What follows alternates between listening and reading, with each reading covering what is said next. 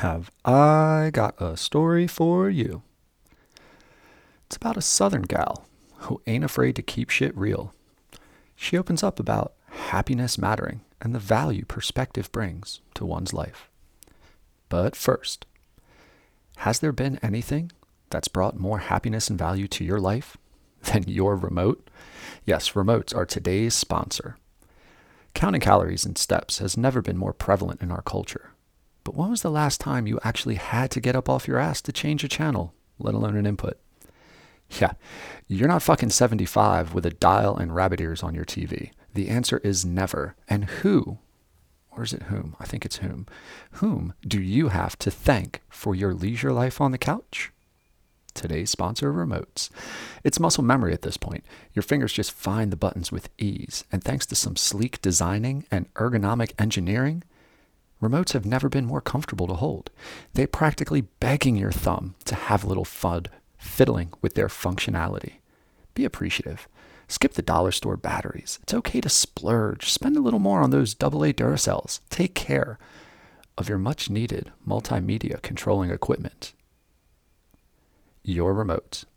Changing lives one click at a time. We are also brought to you by the Getting to Know You pod. It's a pop the cork kind of moment around here. like we really need a reason to pop a cork around here. But we have 10 pods posted. Friend, follow, subscribe, listen, get to know people. You can find the pod on iTunes, Spotify, iHeart. Share and send it around through Twitter, Instagram, Facebook. And if you or a friend want to share your story, we'd love to hear it. Just message us. And now, getting to know you.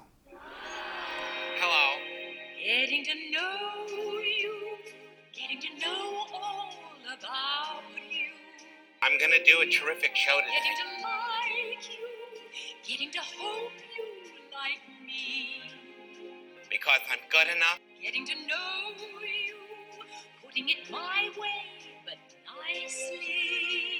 I'm smart enough. You are precisely And doggone it. my cup of tea. On today's show, we are getting to know a badass bike mom named Candy. um, so, in full disclosure, Candy and I had been chatting, and it's up to 20 minutes on the one. Uh, something happened with my button. I'm going to say user error, and I didn't push it right. And at some point, it either stopped or cut off. But she went on for 15 minutes about how she was a BMX bike mom, got into it at the age of, was it 42?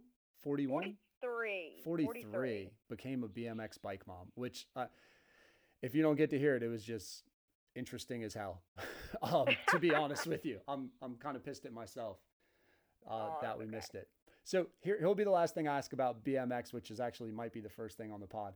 You got into it because you uh, your son got into it. The last Yeah. time you did you ever actually race him like one on one? Um, we did for a little bit. Like I, we, I wouldn't race him in a in an official race, but like in practice. And there's a time where we were um, we were going about the same speed, or he was a little bit faster.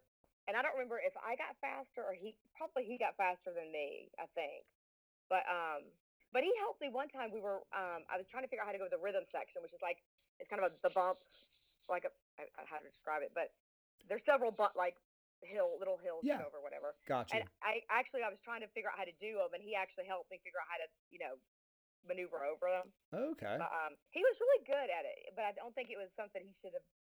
He doesn't regret not doing it anymore. Um, but he enjoyed it at the time. So Yeah. Yeah, I mean it's dangerous as again you you were telling me about women breaking their jaws and actually your son was doing a jump and his bike literally broke in half. Um yeah, so yeah, that's that's that's a pretty good reason to maybe find a new hobby. Um and he wants to be a musician, so we do not want to break hands, fingers, wrists, or anything like that. yeah, no doubt Dexterity. Or even with percussion, you don't want to break have broken feet. You want to have you know. yeah, yeah, yeah. we dude. got out before he got hurt, so Yeah, imagine like tearing ligaments and losing like flexibility or dexterity would I mean that's Like- a fuck that. oh, and he wants to literally be a studio musician. That the boy's got to practice. Yeah. and I've been trying to encourage. I'm not trying to nag. I'm trying to encourage the boy to practice. So he's he's a little bit of a procrastinator and gets on his video games with his friends because they get on. They're all online together, chit chatting and talking. And which now they don't see each other at school, so that's you know good they can do that. But Yeah, right. You almost feel like a little guilty. You're like, all right, man, go ahead and be social because you can't see him anyway. exactly, and, and that's what my, the 18 year olds in in the sunroom. I, I call him my little my mini Steve Jobs. He's almost genius, probably genius. If you tested him again, he's probably genius level IQ kid. And um, but the cool thing about Sam is he's very um, he can relate to everybody, where some intel- really intelligent people can't. They only relate in their Like, high level brain. Yeah, they're they're like, fie- for sure their field of focus, or you know, they overanalyze stuff, and it's very hard for them to just roll to like feel. Well- They're very analytical. well, the thing, well, it's, it's one of those things. Like it's um, my brother's very intelligent too, but he talks at he expects everyone to be at that same intelligence level Mm. for what he does. For what he does, he does some kind of computer shit, and I don't know what the hell he does. It's in cybersecurity now or something. But he did something before, and for his his master's thesis or his he didn't finish his doctorate, but his doctoral thesis. I was like, I don't know what the fuck that is. You got to kindergarten it for me. And he goes, and I said, kindergarten it for me. He, he looked at me being sarcastic as fuck, and he said, now this little computer needs to talk to that computer. And there's a language. I'm like, okay, cool. I have no idea. I have no idea what he's doing. I have no idea. I don't know. But Sam is the cool thing about Sam is he's. I don't know if it's because he was raised by. I don't know if I had that influence or he, it's just who he is. It could just be who Sam is. oh, it's most likely all you. everybody. And no, any, any anytime a kid's successful, it's all the parent, and anytime a kid's failure, they just made bad choices. They didn't listen. but, he, but the cool thing about him, he can relate to everybody, and he's he's such a he's a, he's a kind ch- kid. He, he's not a child. He's a, he's an adult. The, the pediatrician's office sent me a note that I can't know anything about his medical history no more. oh, So he's an adult. Yes, he's 18. I can't believe that. God. But- yeah, man. So how's that? Like, dude, your your your kid's 18 and 16, right? Yes. And you're getting to the point where, man, you're losing that like elementary control that you used to have over them. How are you dealing with that? Um, I've always given them. I've, I've always they- they're good kids, and I trust them. I've raised them in a way that you know some parents feel like they have to. You know, I, I'm I'm not your friend. I'm your mother. Give me your phone and look through it. Those damn kids are smarter than I am. They can figure out a, a way to make that screen look like something else, and you never know what the hell. I said, look, I, you know, we're, we're, I, don't give me. And Sam is a very honest person. He'll tell you he fucks up. He'll tell you, yeah, I did it. Yeah, Drew's a little sneakier. He, do you have homework, Drew? No. All right, but they're good kids, and they're they're they're kind, and they're nice, and they're they don't get. Well, I've been a stay-at-home mom, so they don't get in trouble. They don't. Okay. Sam has a great group of friends at school, and they're all the smart kids that are applying to Georgia Tech, and you know all these good, you know, smart kids. Um, but they're all good, kind kids. They're not having sex. They're not drinking and drugging. They're just being kind and having fun with each other. And Gotcha. it- it's and it's so wonderful to see. They're good to each other. They love each other. They, you know, had play date. I call them play dates, but they Oh Lord, not not to them, do you? Do, do you say like No. if you're dropping them off, hey man, have fun at your play date, like as he I leaves? tease, I tease Sam and said, I said, Sam has a play date. Yeah, but not to his friends. well, sometimes to his friends. I have gotten on. I have gotten on the Instagram and um and and uh, tagged Sam in some embarrassing stuff just to you know have fun with his friends. And Sam, of course, doesn't care. He's like, oh, I don't care. whatever. But um, but they have this that, here in Newton. There's a thing called the Avenue, which is like a bunch of shopping places, and it's kind of large. Well, they'll do a little. I call it a play date. Well, they'll all meet there and hang out for three or four, five hours, and walk all over the place, and go eat here and go eat there and have fun. And it's one. I mean, it's wonderful because when he was in middle school, um, he didn't have a lot of friends. He felt very anxious, and this one kid, Timmy, um, kind of befriended him, and then Timmy had a bunch of friends, and then he kind of fell into that big group of friends, and Yeah. now he's happy. Yeah, man, you find your tribe, right? Like as a kid, you're Yeah, just he- looking for your tribe. Yeah, and his tribe, he's a very unique kid, and and you're like there's schools where uh, I don't want to call them the average kids, but you don't always fit in with the average kids. And Right. Sam is very he doesn't care about like not right now he has long hair, which he likes, but he needs a haircut, and he doesn't give a shit about clothes. He, he just picks a shirt, puts it on, and he's now he's wearing these like Hawaiian shirts. Nice. Before he used to wear like a hoodie over it, the same hoodie every day Yep. over his shirt. But I mean, it's he doesn't care about those superficial things, and he's even said to me like, "Why do you care about what somebody looks like? You know, why do you care about that? That's a silly thing. Not that I do, but I mean, that's a silly thing to care about." Right? And it's it's it's so um.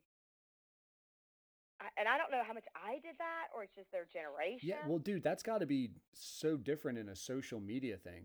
Um, because I mean, you didn't grow up in social media. I didn't grow up in social media and fucking being judged all the time with selfies Oh, and oh, pictures. The I have thing. no idea how what that like we're going to learn in 30 years the science in these kids' brains being wired differently because of that kind of Oh. social pressure. Well, here's my child.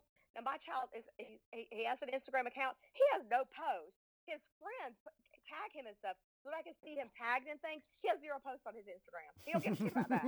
He don't give a shit about that stuff. It's nonsense. Just say that's nonsense. I don't care. But he's but the cool thing for me, he's his friends tag him and stuff, and I get to see the pictures of them having fun and what they're doing, and you know Gotcha. he's he's a unique. I tell I, I tease I tease. I said I've got Steve Jobs in my in my damn sunroom in there, Right? and he's through his computer and he's he's socializing. He's and and I don't think video games are bad in a sense if if it's They're an official sport now and um I oh, even thought yeah, dude, and uh dude, you can school. you can gamble on them. I, I wouldn't be surprised if they the money's going to keep them out of high schools, but I believe in college that it's a thing. And no, they have a high school. Our our high school has a high school oh no uh, way. video game team. Shut well, my up. son does marching band, so um, so every time that, like whatever team goes off to the championship or whatever, the marching band plays their little thing. uh-huh. And of course, I always watch. I always watch him so I can see my Drew going through playing his little drums. But um, Dude, that's pretty crazy. The high school has a computer or has a video game team. and Sam didn't do it because he doesn't play that video game. Whatever it is. Yeah, yeah, right. Yeah. Yeah, but I mean, he's not very. He's and he Sam's not really a. Um, I don't want to say social because he is, but he doesn't want to join all the clubs and he didn't want to be on the math team. It, that's a little bit maybe makes him a little too anxious. Yeah. And like for and for him, like a lot of because he has he's going to probably get the Zell Miller scholarship. Hopefully here in Georgia, we have the Hope Scholarship, which is a 3.0, and I think the Zell Miller, which pays a little bit more money, is a um 3.7.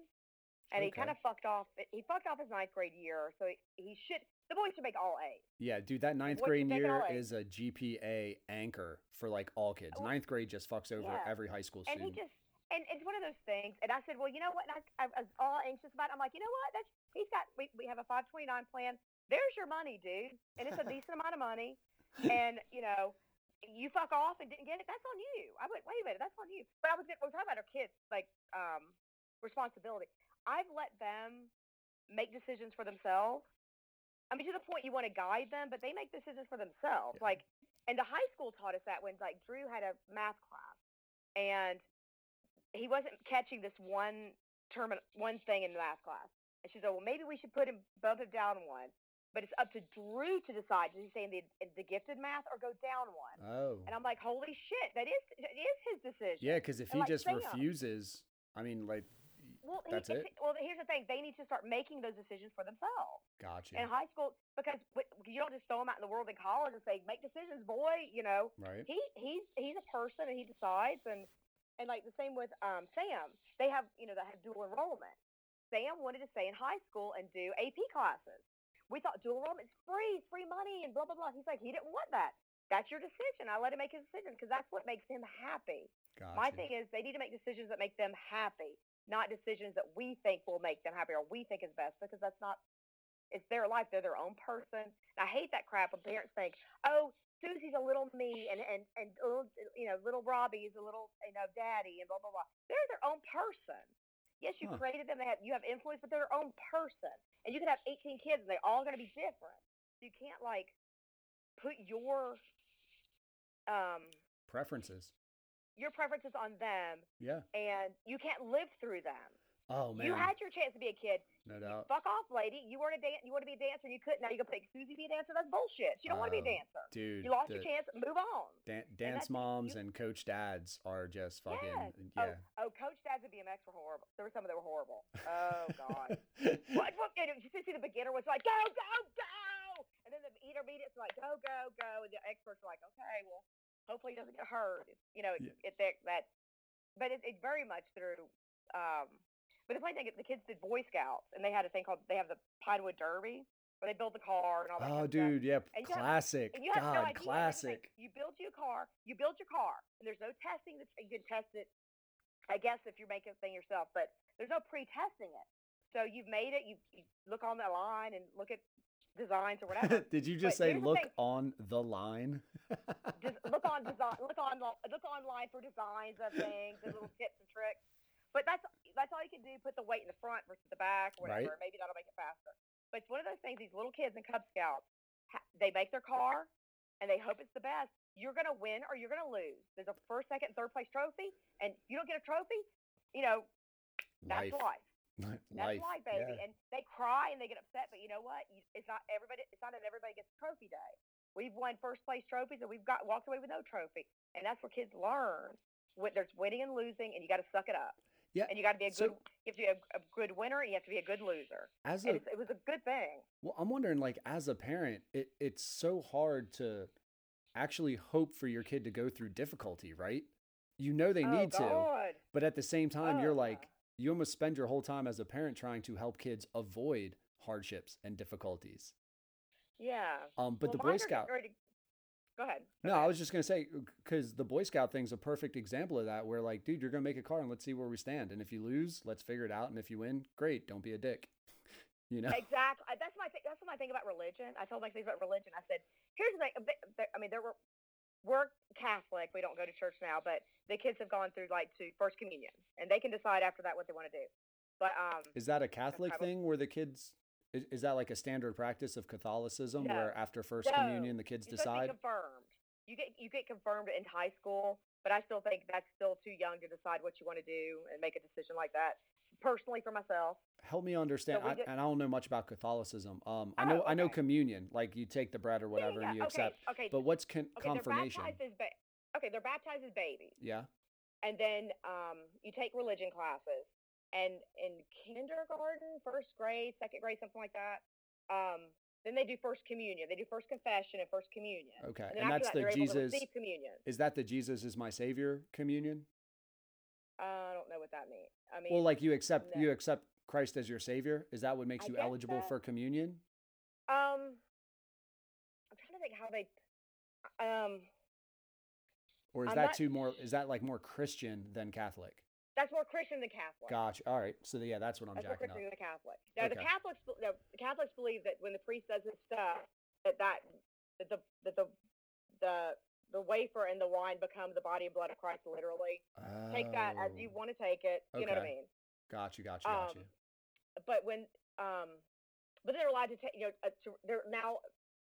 I won't say earned the right, but they've gone through the teaching, and you know they've been they've To gone through understand. the classes or whatever. And then later on, they do more classes, and then the kids get confirmed as like older, like middle aged. I want to say young high school age teenagers.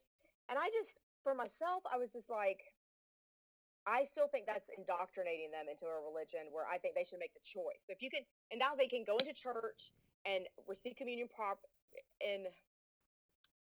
Um, and I'm, obviously there are people that probably go to the Catholic Church and receive communion that haven't, I wouldn't say earned the right, but kind of gone through what they're supposed to gone through. Okay. You know what I mean? But they can, they can, I would say legally, they can officially receive communion, and, and they have, and the, and the thing that we gave them is a religious, um, um, what am I trying to think? A, a religion of the you're Catholic. Because I grew up and I was like, I guess I'm Christian. Am I Baptist? I don't really know. Because I converted when before I got married. Um, did the whole baptism, first communion, and um, confirmation all in one day at Easter, and it's a wonderful thing. I, I would almost suggest that over doing it the little kid, the kid way. But um, um, what was the point? I don't know what point was. Like I told you, I go, in- I go in circles. Yeah, well, no, it's all right. You were, I was wondering what confirmation is, and then you kind of started Oh, bringing up the point, okay, which is Okay, you confirm when you go to do confirmation. You're you're saying I'm a Catholic and I will be a Catholic for life, and oh, that sort of thing. So you're getting married. Yeah. Yeah, that kind of thing. Where you're you're now Catholic and you you've made the choice and that's what you are forever and that kind of thing. It's what it's you know. So if And you that's were, where I think they should. Go ahead. well, no, and honestly, part of the um, what I'm finding out with uh, doing like audio conferences is you constantly almost like interrupt each other because you can't read the body language to make it natural. So I'm sorry about that, but I, I find it interesting that you had the perspective of like not forcing the religion on your kids, and I constantly keep hearing this whole like empowerment of your children to choice and choice and experience. And I was wondering, like, how did that philosophy come into you? Um, like were you are like parents were just hippies and free lovers and they were like go My discover. parents, right? parents- Like my what was the pardon me, my parents, no. Oh no, um, huh? That's just me. That's who I am. That's probably who, and I think that's just through um, the learning I've gathered over the years, I guess. Gotcha. And that's more what I gravitate towards, the more positive things and more, um, and maybe I, I don't I don't really know where I ca- I don't know where I got it from to be honest. I can't say like, this one thing is where I got it from. right? Yeah, I You know, but like the but like when the school said it's Drew's choice, and we're like, well, shit, fire, it is Drew's choice. He's, Yeah, a- right. He's a big boy, and and they almost push. They I wouldn't say push it, but they say no way, it's Drew's choice because they have to make decisions. They're going to go to college and make decisions on which class they're going to take and their major. They need to be able to make a decision and be happy with it and and, and take the consequences, good or bad. Oh no, and dude, I'm, where I'm with you 100% on that, man. I mean, I just I find it interesting when people um are that open with that philosophy and that empowering, especially with something like religion where that's hugely personal to so many families, right? And Yeah. you see so many kids just going with what the parents go through because that's what's important to the parents. And it to me it's interesting. I don't I don't know if I know many Catholics. if I do, maybe they're closet Catholics. But yeah. like I, I've always heard that thing like when you said it about the uh, you know the priest and it their word and this is actually blood and I've like transformed this wine to the blood of Christ and you're part of this ritual like it's very legal based right it's it's very rule based. Yeah. And I, I kind of liked that it's traditional. And the thing about it, the Catholic Church is the the scriptures from that are going to be read in Georgia are going to be the same ones that are going to be read in Florida, and it's it's very and it's almost the same service, and it's very um a lot of rich tradition in it. Right. They've changed it a little bit since I went, so now I don't remember everything. yeah But I like that. I like the tradition and not. I just like. I, that's what I liked was the tradition of it because because I think like what you're giving your kids is a a religious. Oh God, I had the word in my I had the word in my head. Um, inheritance kind of. right You're this, and because because a kid grows up Jewish, their mom and daddy are Jewish. You're Jewish. You're you you you inherit your religion from your parents. Yeah, You're it's your identity. Mom and daddy were Muslim. You know, it's not like I'm gonna raise Sam and Drew, and then Drew's gonna grow up. I'm Muslim now. It's like you are you are what your parents are. And that's what people get all assy about stuff like that. It's like you inherited that like your hair color because that's what your parents were, and they, you know, it's like why be a dick about that? Got you And it's yeah all and it should and religion should. This is what I think about religion. It should guide you into being a nice person. And my thing about religion, uh, what I get back to, is if, if you religion is, is, can be summed down to don't be a dick. It, it's stealing from people. Are you being a dick? Yeah. Murdering people. You being a dick? Yeah. You know, fornicating with your neighbor's wife. You being a dick? Yeah, kinda. You know. Yeah, If you're well- being nice to your neighbor, then you're not being a dick. It's that kind of thing. It's like there's a there's a the golden rule that I saw in the Bible that says to love God is to love your neighbor, and that doesn't mean the neighbor that's like you. That means your neighbor next door who could be the opposite of you and everything else. And if you're not loving your neighbor, you're not loving God. And it's a very interesting thing to think about that. That if you're not being a loving person, even to someone who's being ugly to you and being mean, you have to be be be loving to the people that are being mean to you. Not not say let them hurt you, but be compassionate to people who are hurt, who are having problems. yeah yeah for sure They keep boundaries. I mean, there's boundaries for people. Like you know, I have certain ones in my family. There's boundaries, but but it's that thing. If if you can't be compassionate and loving to your ne- and it was a really thing. I had to got this. I used to work Harley Davidson. I got this. They have the little Bibles that they used to have at the front or whatever. Um, and I opened it up, and it was open to that scripture, and it said to love God is to love your neighbor, or whatever it said. So if, if to love other people, love God, you have to love your neighbor. And if you're not loving your neighbor, you're not loving God. And it's a very interesting thing. Um, because I'm not really, I'm not very much of a. There's certain scriptures that are that are cool or whatever, but I'm not a Bible thumper. The Bible says, you know, I'm not into all that crap. But there's certain things like that you think, oh shit.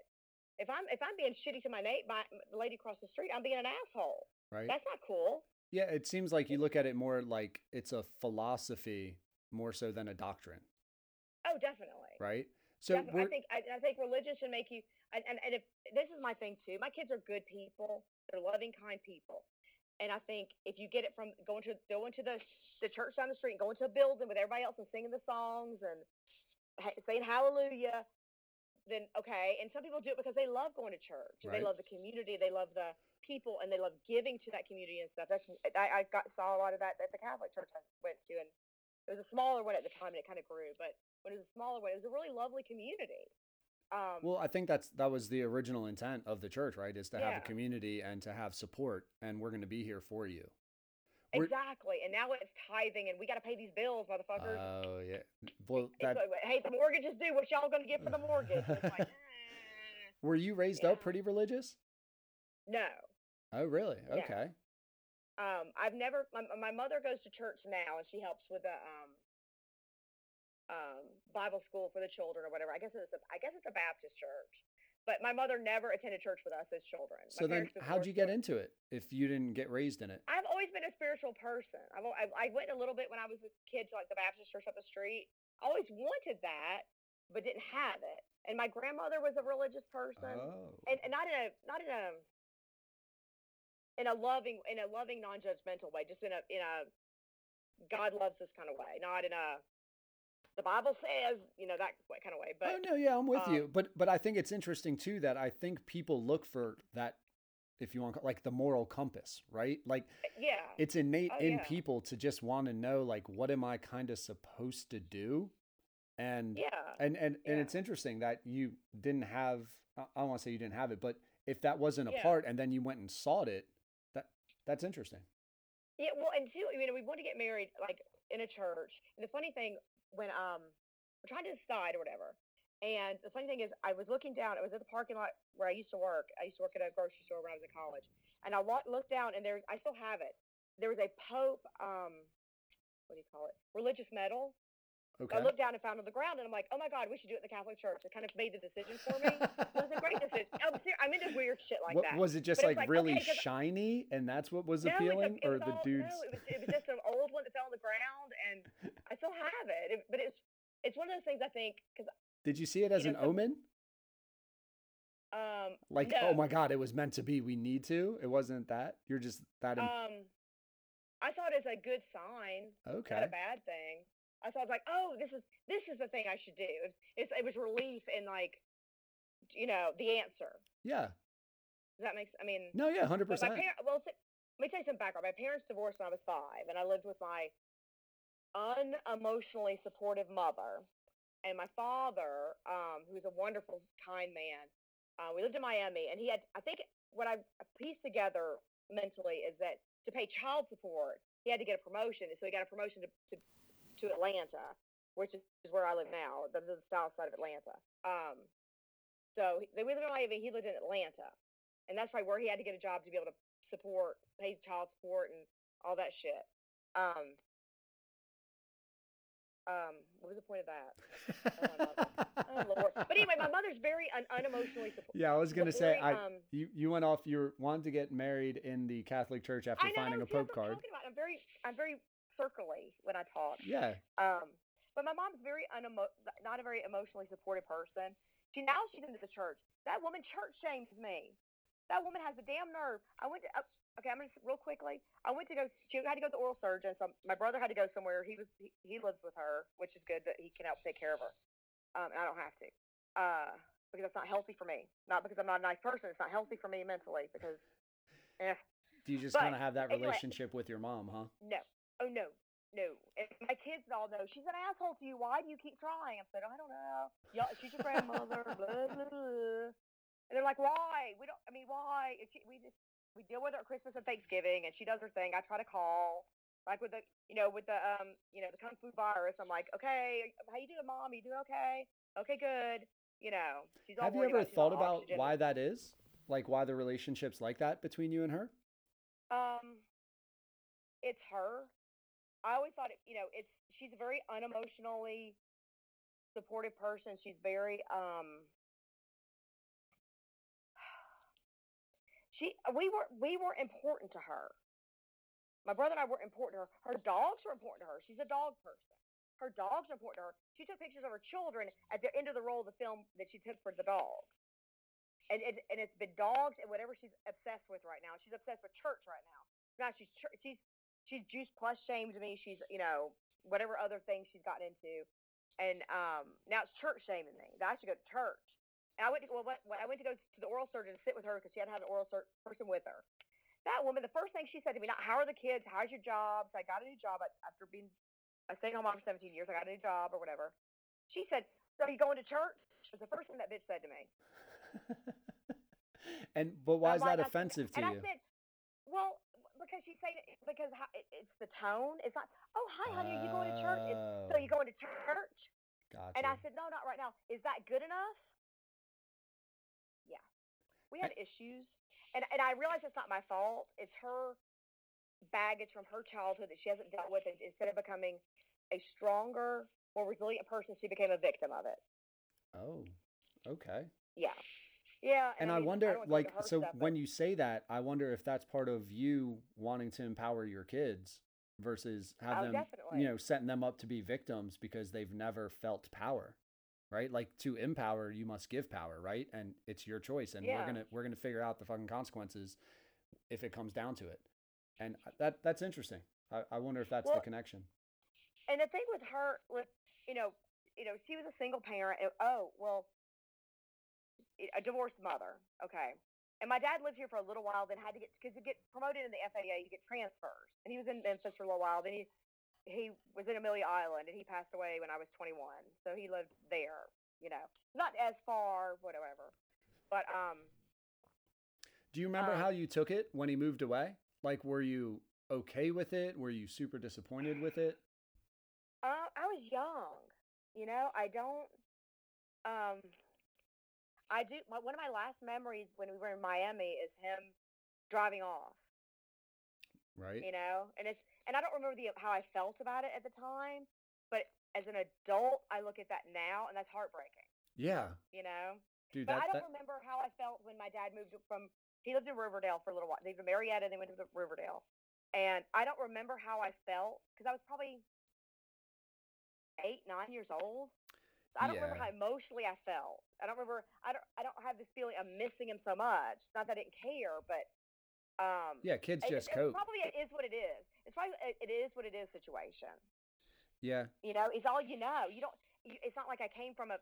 I. I mean, I don't even. I vaguely remember my parents living together. Well- I remember putting tape between them when they were fighting.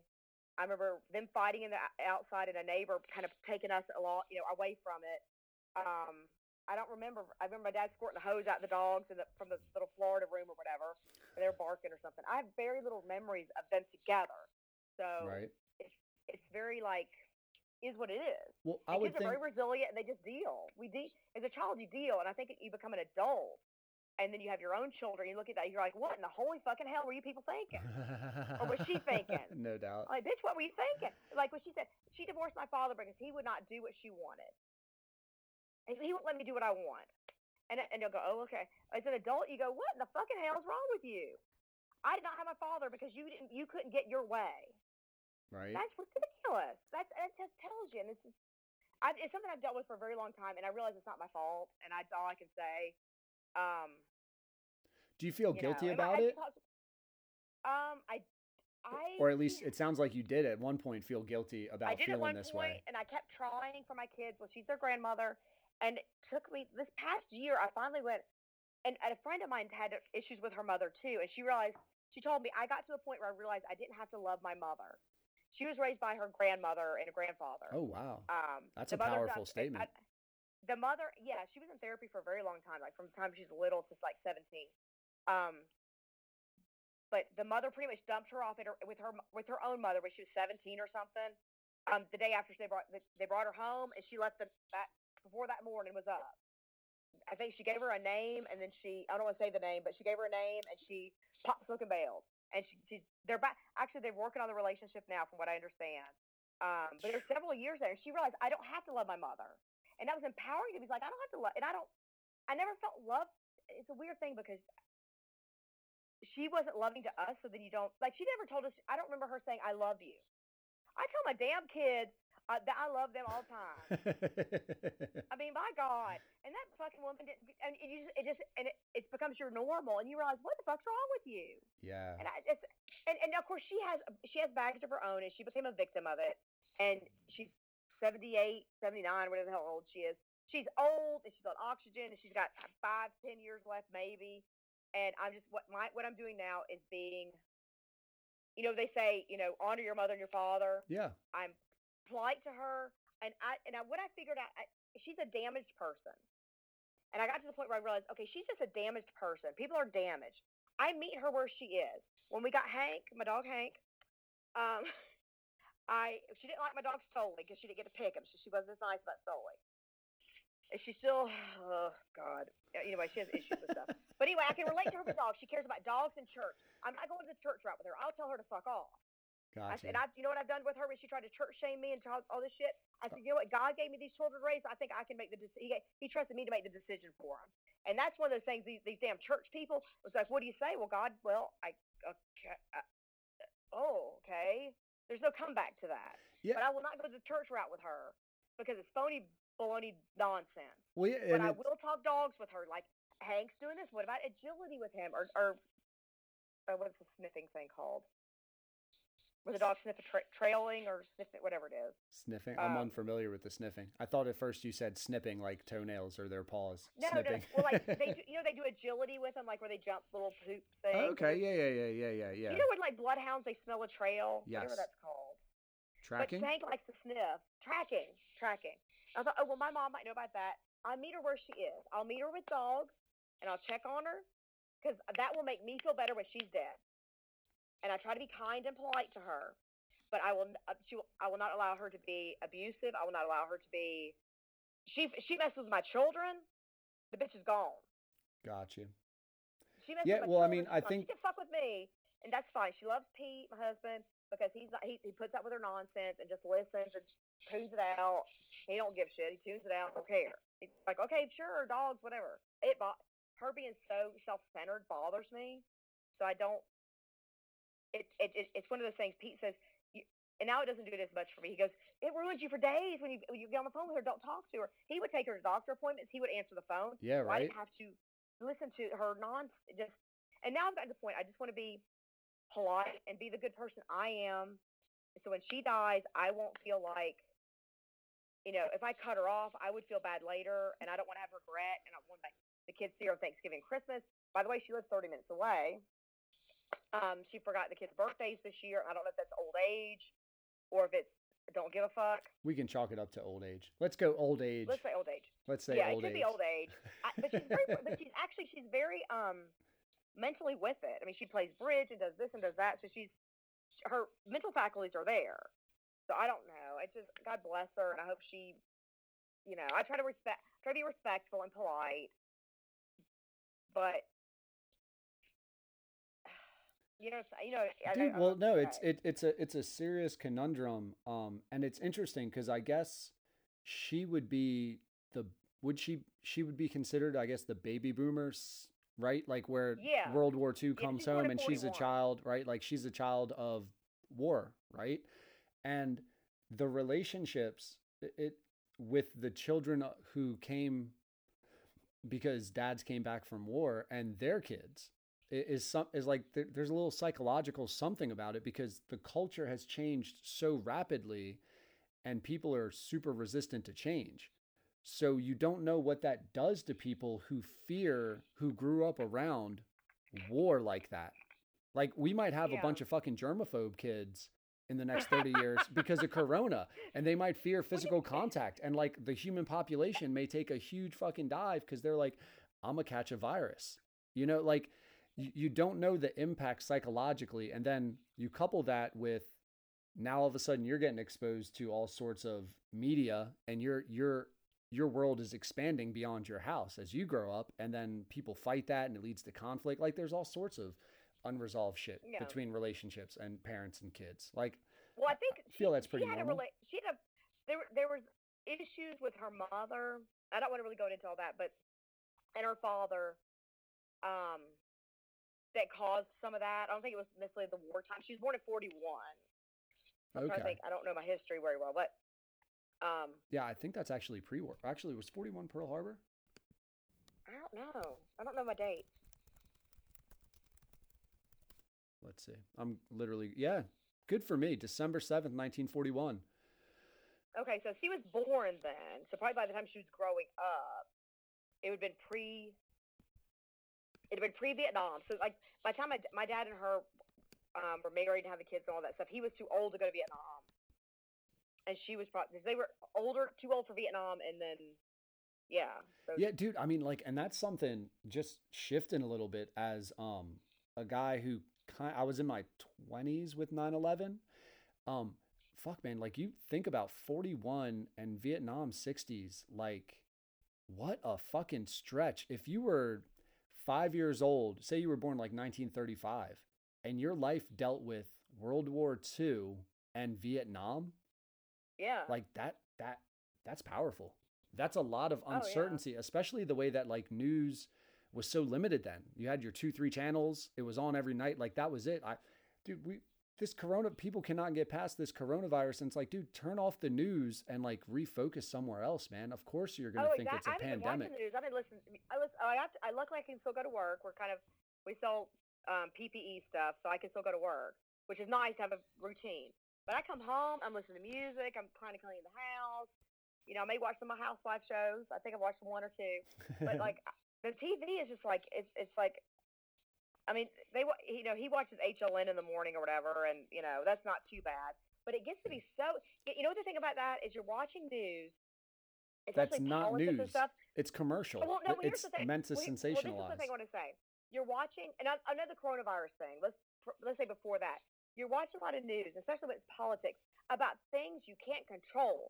People are on the Facebook and on the Instagram and all this kind of stuff, and they're they're all up and they're got their panties all up in a wad about Trump and this and this dude, that dude. You can't control shit of that stuff. You can vote, and then I vote, and I I pull my shoot and bail.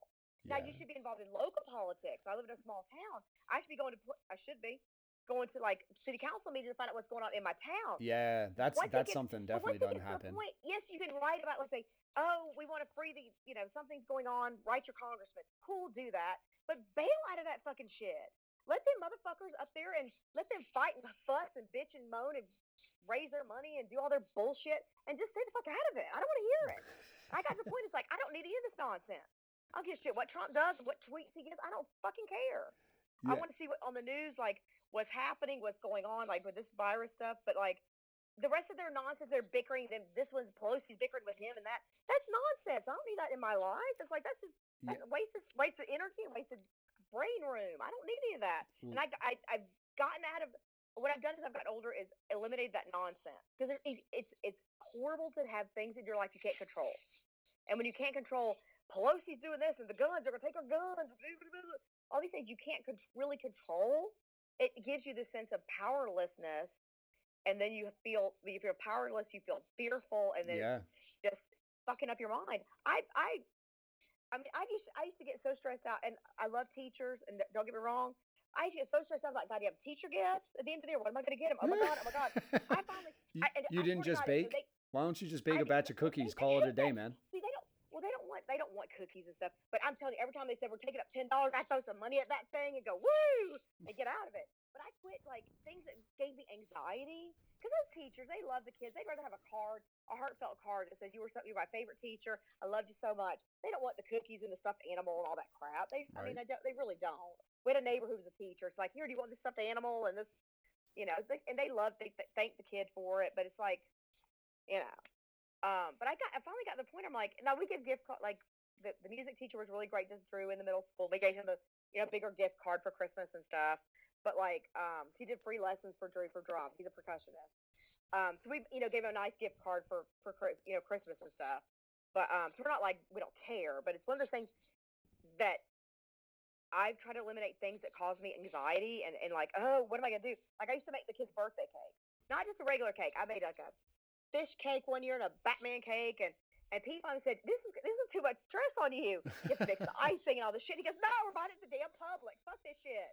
And like one year, Drew wanted the monster trucks. We got a green cake and put some monster trucks on it, you know, and Were that was his monster truck cake. i was gonna say were you okay with that that you didn't make it Yeah, it got to the point Good. like, wow, that is a less stress. And I can make it. Like I make birthday cakes now; they're older. It needs to be a cake. And if it was enjoyable, it was enjoyable, but then it was kind of like a lot of stress. Yeah yeah yeah So it's like, and I think you, I think it's a good idea to eliminate as much unnecessary stress from your life as you possibly can. And that's um, being almost fifty. you realize how much it's bullshit.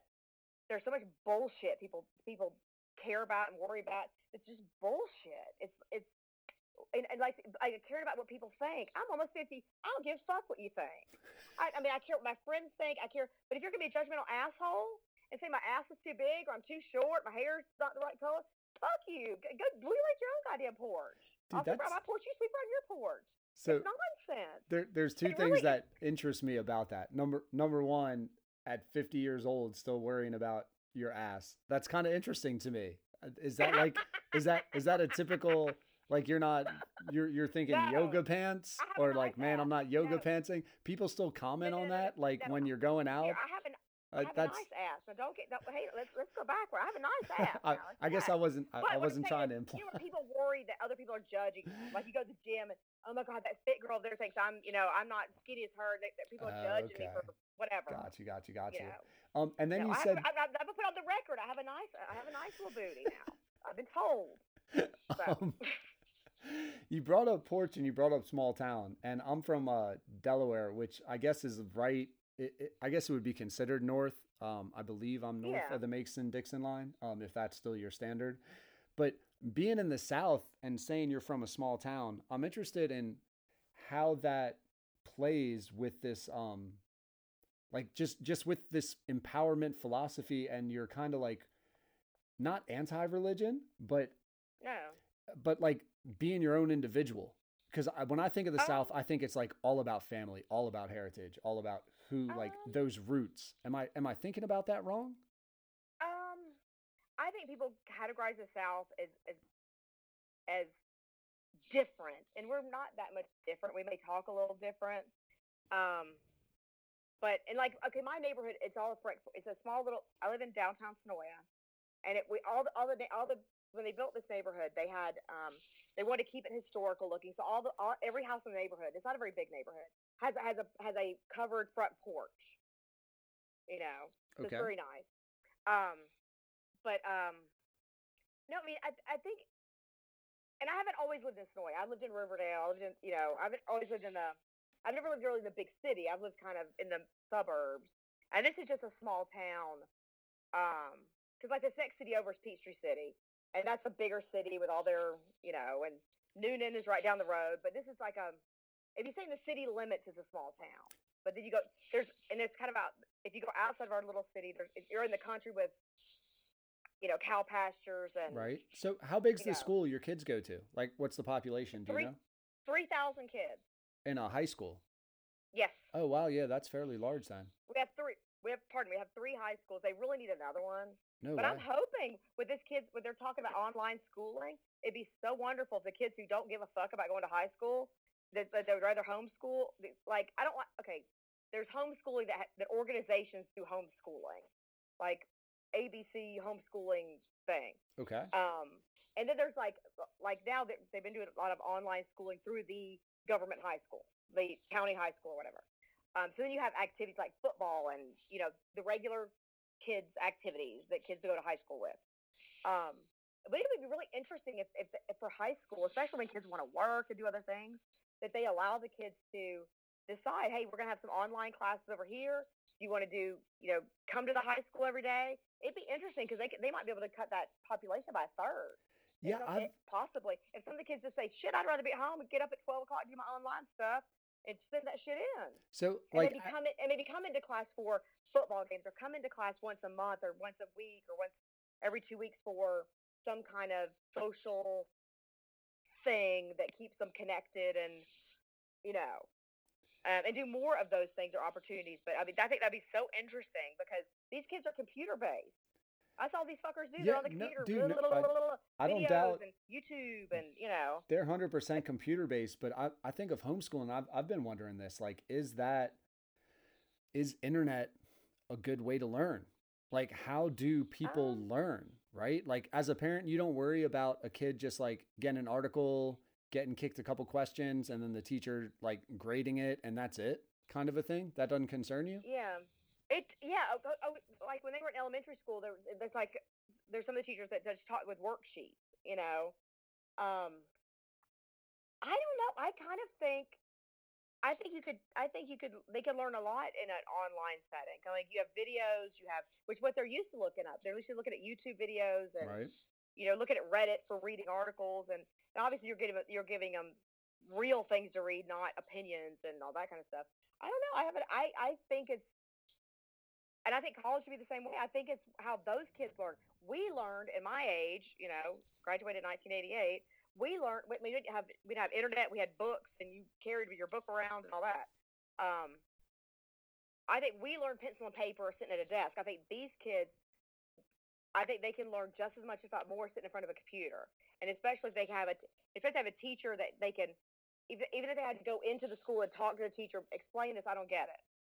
Um i i i just have I don't. I think we need to rethink how we do things. We've been we're doing things the same damn way. We've been doing them since 1942, and we need to go. Wait a minute. These Yeah. are different kids. Right. These kids. These kids are. My kid may or may not have a graduation, but I was pregnant with him during 9/11, and most. And I did the math. I'm like, oh my god, this whole class of kids. Most of their mamas were pregnant with them when 9/11 happened. So these are the first kids to graduate high school as you know, they were born babies after 9/11, if that makes sense. Yeah. And now they're graduating high school, and there goes this damn coronavirus stuff, and they they they're, they're, they're they their senior year got cut off and on March 12th. Those poor children didn't know that that was the last day of school for them, and didn't get to say goodbye. I mean, they'll figure out a way to say goodbye to your friends. You have texting and internet, and Facebook, and they don't do Facebook, Instagram, and you know parties. You could you could get together eventually, and they probably all will. But they didn't know his senior year's cut in half. He probably wasn't going to go to a prom, and I don't. I mean, but like no, probably no graduation. They may try to do something in the end of the summer. Like our our chief said, you know, we're the Indians, East Coweta Indians, um, and our principal's chief, Chief Allen. He's the awesomest man in the whole world. Wait, Um, like a loves- legitimate tell- Indian? No, no, no, no, no. No, we're the that's our team name. Yeah, but so And- the and- principal is Chief Allen though? Like what is that? Like Chief of uh, Indian chief. that's what I'm saying. Like he's an actual like Native American. no, no, no, no, no. He's he, no, he's just a, a regular white guy. But they call him no, Chief? Yeah, because he, it's just a nickname. Got you, got you, got you. Okay, I'm with you now. Yeah. I was like, Oh yeah, Okay. I'm sorry, but but but chief, we call him chief. But like he he, he tells those kids every day. If someone hasn't told you today, if someone hasn't told you today, I love you, and I always will. He says that to those children every single day, and it's the most wonderful. He's kind. He he promotes. You know, y'all need to love each other and be good to each other, forgive people, and don't hold grudges. And that's what my kids hear every damn day at that high school, and it's the most wonderful thing in the entire world. have you been Um, have you been pretty happy with how the online or distance learning has been going? they haven't done a whole lot of it. I need to get on to them about if they're supposed to be doing assignments, but they haven't had to do a lot of it. Oh really? They pretty much said, look, because not everybody has internet access, Gotcha. so you can't hold like this one accountable for it, but it has internet and this one not. So I don't know. I need to get on them about um if they need to be doing assignments and stuff. I told them, I said, you have you checked Google Classroom? They're supposed to be doing it, but Gotcha. so I don't really know. I don't know how it, you know. So we Yeah. haven't actually tried it. Some other county next to us, they're intense. It's like somebody said that their kid at kindergarten had to color, a, had to do some art craft project, take a picture of it, send it to the teacher. Right? Uh, that's nonsense, but okay, you know. Well, I mean You that need to learn your younger words and your that learning right. gap's real when you're young, man. You know, like if you're if Oh, you're yeah. dealing with high school, you're kind of I don't know if you're established, but you're definitely where you're gonna place. When you're in kindergarten, man, you lose three, four months and you need those three, four months of feedback. And I guess that's what I was thinking with Oh, the yeah. homeschooling. It, it's funny because you take a class of whatever, 25, 30 people, and the teacher gets three or four. I would imagine most teachers get like four classes a day, maybe six, but four classes a day. So basically, you got 100, 120 kids that you're dealing with. Online learning, I don't know if teachers would be equipped to deal with a hundred kids having all sorts of individual questions. Like, could you imagine getting a hundred emails every day well, like, and having okay, to the- answer them? Well, here's the thing with like you figure first grade through third or fourth, they only have one group of kids. You have 30 kids in your Yeah, yeah, I, dude, I definitely And- don't and think that like, young fifth- you could do online Maybe fourth learning. and fifth grade, they they would swap Yeah, maybe math and reading or something. I was thinking more um, high schoolish. Yeah, I don't know. I mean, I don't. I'm. I'm. I don't know. Huh. I don't know. I mean, I guess it's one of those things. If you're not in, I guess if the teacher has eight hours a day to work and she's not having to like spend that in front of the classroom talking about things. She could be doing email. You could be doing email stuff. 'Cause They do it in Yeah. college. They Right. college professors do it. Hundred percent, and know? I it got me thinking too. Like you used to have to go to school to like get the textbook, right? Because like that was the knowledge. The textbook Yeah. was the knowledge, and now it's all it, it, it's just internet. You know, They, the d- they don't knowledge have is out there.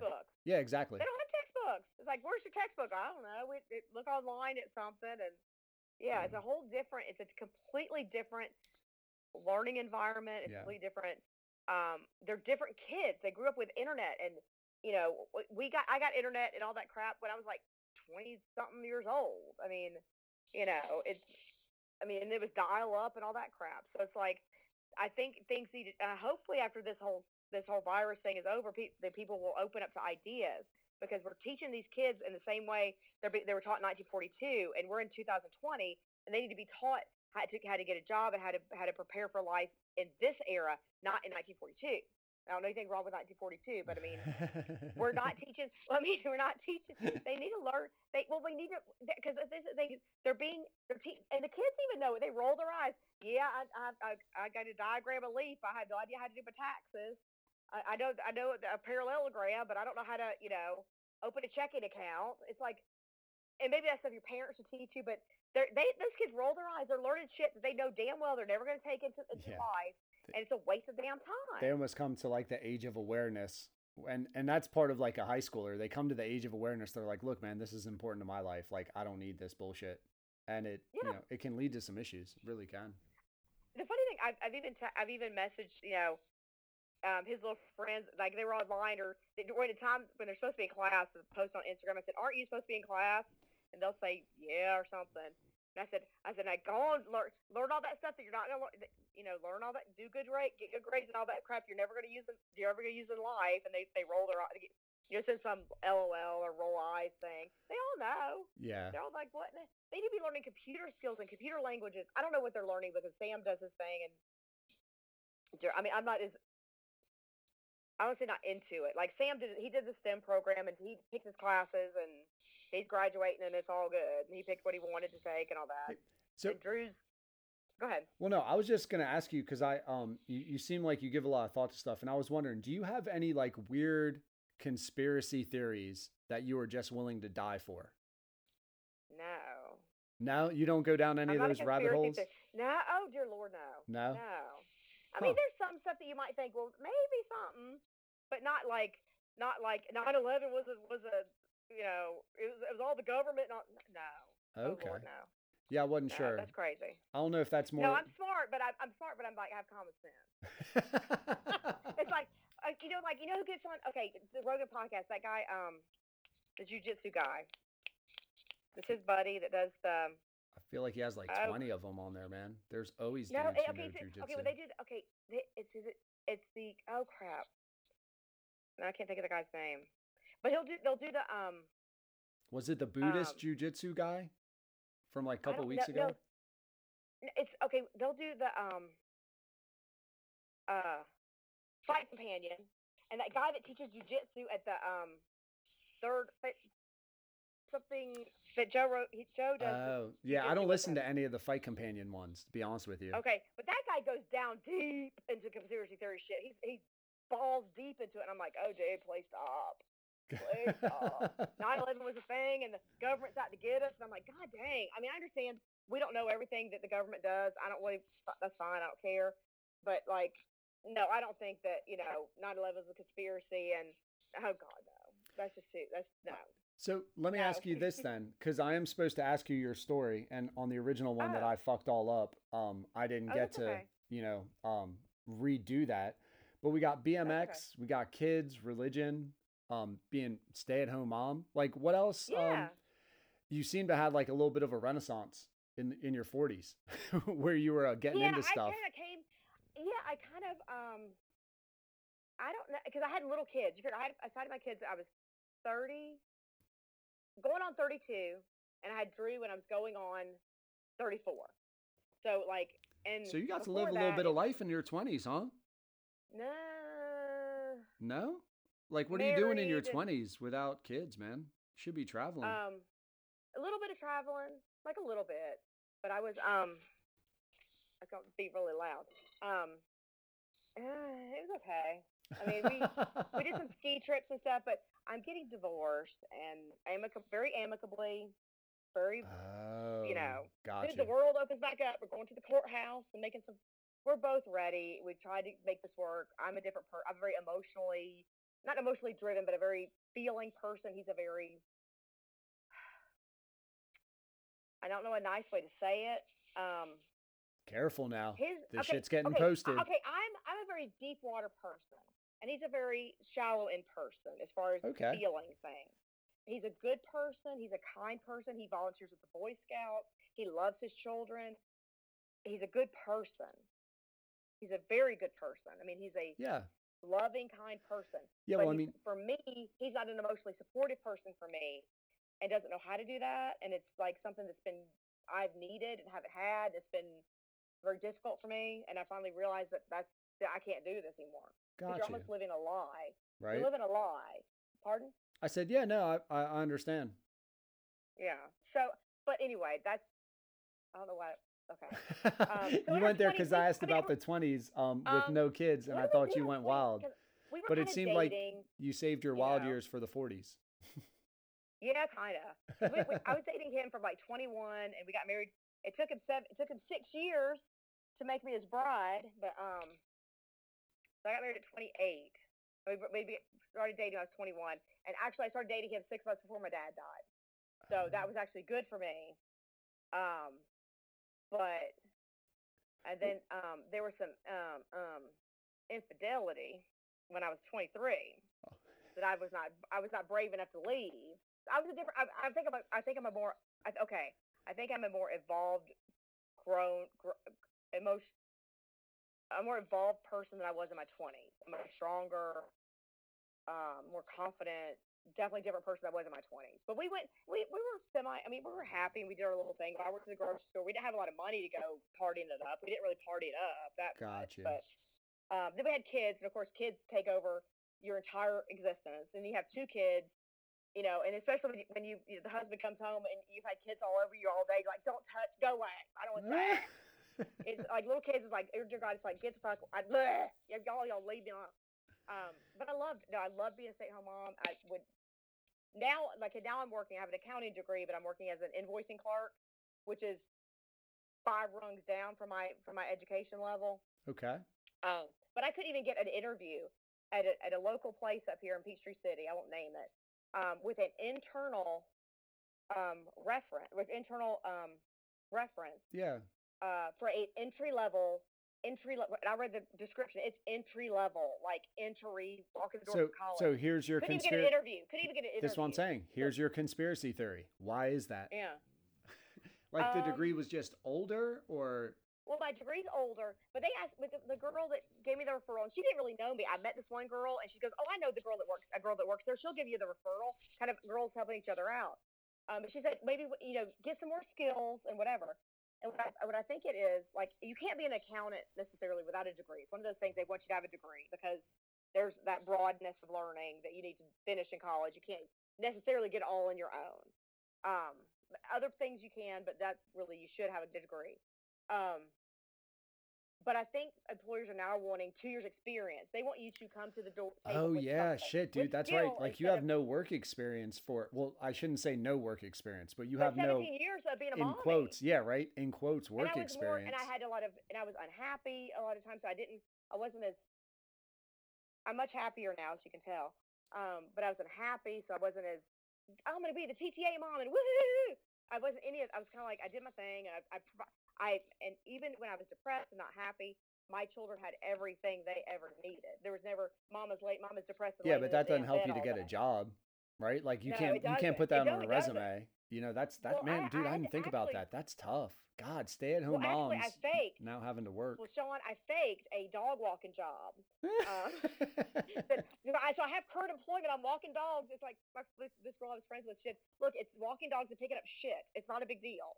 I'm like, Mhm. "Okay, you were dog walker with me for so this whatever days you want to put on there." And she's done that for other people to help them get in the door somewhere. Just so that they you can know, have but, like- employment experience. Exactly. You have work experience. But the funny thing is, I finally landed. I I worked at Harley Davidson for a little while, and um, as lovely as that was, um, we parted ways, and it was it was an experience, and I'm thankful for it. Um, I worked there for like three months, and then couldn't find anything. You send out resumes, you just can't find anything. I have a shitty looking resume. Well, finally, I got the job where I am now. And these people saw my accounting degree, said, "Oh, we need an invoicing clerk. Maybe you would be good at that, or whatever." Took a chance on me. Right. They're kind people. I won't talk about where I work or whatever, but they're Yeah. very kind people. They're very um, understanding people. Like I had kind of an anxiety week of like, holy hell, uh, you know. They were so understanding. I, I puked at work. Okay, I puked three times at work. Um, up, cried in my office. I had no sleep. I was crying in my office. Over and I- what? I- Like you were just feeling kept having to overwhelmed with the job, or overwhelmed with whatever. I don't remember what the stress. I think it was a, I don't want to go into all that, but just an overwhelming stress of anxiety was all building at once, kind of thing. gotcha. But um, but I tried to work and I, I felt sick. I tried to work and I had to I had to pull a chute at like two hours in. I, I texted my boss and said, "Buddy, I got I gotta you know." I don't remember how I said it. I said it some I said some funny way. I, I gotta I gotta bail. I gotta you know right. something. And he's like, okay, I understand it. They've been, they were so kind to me when I was still, you know, you know, they could see I was doing my best I could. They're so kind to me, and they were. But the funny thing is when you're honest about what's going on with you, because you can't fire somebody who having damn anxiety when they say I'm having, look, I'm having anxiety. Look, I'm dealing with my my ADHD's a little acting up, and they're like, okay, I understand, mate. And I said, I'm not have. I told my boss, I said, I'm not having coffee this morning. He says, oh, that's probably a good thing. Let that ma- that um, hamster wheel's not spinning too as as much. They're wonderful people. Not that everybody else would treat me that way. People have treated me horribly, Right. horribly. I have an email because what I would do, I would get anxious and I can't sleep and I stay up late. Then you get kind of manicky. Um, I have a, a text. It's still on my phone that I was told we we would we would like to do. Um, oh, how'd you say it? Okay, wait. Discontinue our friendship with you. The group has decided they were the dirty dozen. There's 12 of them that got together and became friends because they were hating some other girl who was having issues or whatever. It's all bullshit. It's, it's drinking buddy bullshit, which you think they're your friends, they're drinking buddies. Um, it's, it's too much drama. For, can You do- you're bipolar? Dude, I It's just too much. Hold on, hold on, hold on, hold on. For us. I gotta, Oh, God, I gotta point out that you went from new job to a drinking buddy text group talking about talking in circles, man. That I do. I that is It's very, um, serious. It's, it's very, yeah, it's very. Well, well, no, no. The connection is they What? were very kind to me with my Yeah. anxiety, and I've had people that no, it, it, it had a connection. They were very kind to me with my anxiety. People have been very cruel. No, I was told you you're probably manic depressive, and it's just you you go through these cycles, and we just it's too much drama for us. And it was April birthday party month. I was disinvited to the birthday party. Yeah, I've gone through shit like that. People have told me I'm a hard person to be a friend to. I've been told, um, and an apology for something that actually someone um, betrayed my confidence. It's, and I'm gonna go into it, but somebody betrayed my confidence, and then then that became a problem. I apologized for the problem, and basically I was told, well, it's okay. We can just be this. We could, well, I guess whatever. You know, your piece of, sh- you know, kind of really just. We're, you should accept somebody's sincere apology, and whether you go forward as best buds again or you go forward at a different level, you accept somebody's apology. He was this person says um tells me I'm a kind of a hard person to be a friend to, and I better watch out because I if I keep pushing everybody away, I'm gonna sit I'm gonna be sitting here by myself alone. I've been told getting divorced that I'm gonna be um, homeless and starving. I've been told um, Yeah, can I ask you if, if Yeah. well, so being divorced in your 40s, if you want to go there, I'm wondering what, yeah. like, if you got this ADHD, man, and your head's fucking spinning like crazy, Yeah. like, you know, you're you're pinging off of everything, and then you can have these uh, anxiety feelings. Um, how are you coping? How are you dealing with that? Um, Trying to like move this- life forward. it there were times because we've been trying to do this for three or four years and what would happen was i didn't have a job and i'm like oh my god because i i'd moved out at one point we had a nine hundred dollar with utilities and stuff. Cottage we were kind of scraping money together to pay for. I didn't have a job. I'm like oh my god i don't have a job. And i'm like and then anxiety comes. I'm like oh my god i can't do it. Then i come crawling back. Not crawling but you know i kind of go okay well let's uh you know. Mutually Did I- dependent, or you're dependent. yeah. Yeah. I mean i didn't have a job. I didn't have any skills. I'm like oh my god. He makes he literally makes five times what i make. Yeah, you know, that's I mean, but it's like but see, and then and, it, and, I, and then I, you know, I, like I had I had the Harley Davidson job, and that kind of fell, you know, fell through or whatever. And it was not the place for me to be. I think it was a mismatch. But like that fell through, and then there was, um, and emotionally, um, there there was another issue in there that I don't even want to talk about that, but that was causing me anxiety too. And it's almost like a gaslighting kind of like where you it's it's put on everything's your fault. It really isn't your fault, and you. I Yeah. realize that now. I'm like, oh motherfucker. You're feeling that Oh, pressure. It's one of those things. Well, it's one of those things. Like I get to the point where I give people the benefit of the doubt, benefit of the doubt, benefit of the doubt, benefit of the doubt. Well, after like 25 of them, I'm, I I do some damn math and I go, holy fucking hell, this ain't my goddamn fault. Gotcha. Sorry, but it's it's not my fault. Hang on a damn second. And once I get to that point, I'll forgive and forgive and like, well, it's okay. I'm I'm sure Mark over there didn't mean when he said, you know, called that kid an asshole. Maybe he just didn't mean it. He was having a bad day. I give him that all those chances, and finally go, oh holy shit, he calls everybody an asshole. You know what I mean? Whatever. Yeah. But um, there's a certain situation that I'm recently dealing with that uh, you realize, oh my God, none of this is my fault, and this could have caused a lot of harm in my family, and you got to be kidding me. But but what I'm deal- I I have dealt with it. I have a job now. Um, we're both ready. And we're not arguing and we're not fighting. Like last year, we were fighting about it, and you know, you know, you did- you know that that bullshit Contentious. you know, and. I was just anxious, and you know, I was anxious, and then he, um, I when I'm happy, or when I'm more, I would call it manicky, but you're more kind of happy, and you have more energy and all that kind of stuff, more powerful feeling, not powerful in a way of domineering, but in a in yourself. Great use of the word um, domineering, by the way. Oh, is it? Oh, thank you. Um, but um, and, and nothing against him. He's a wonderful person. He has his own issues with his own child childhood. But when I'm depressed, he's almost more comfortable. Um, When I'm powerful and feeling confident in myself, he looks like a child. And did that, And it- it- or like you feel like that makes you, or wh- what impact was that having on your life? Well, um, Like I'm it made you not want to be powerful on some level, or no, you didn't like realize it at that time? fuck?" Well, it made me like, what the hell? Gotcha. Why are you? And and and when I was weak is when he would try to atta- like. Okay, okay.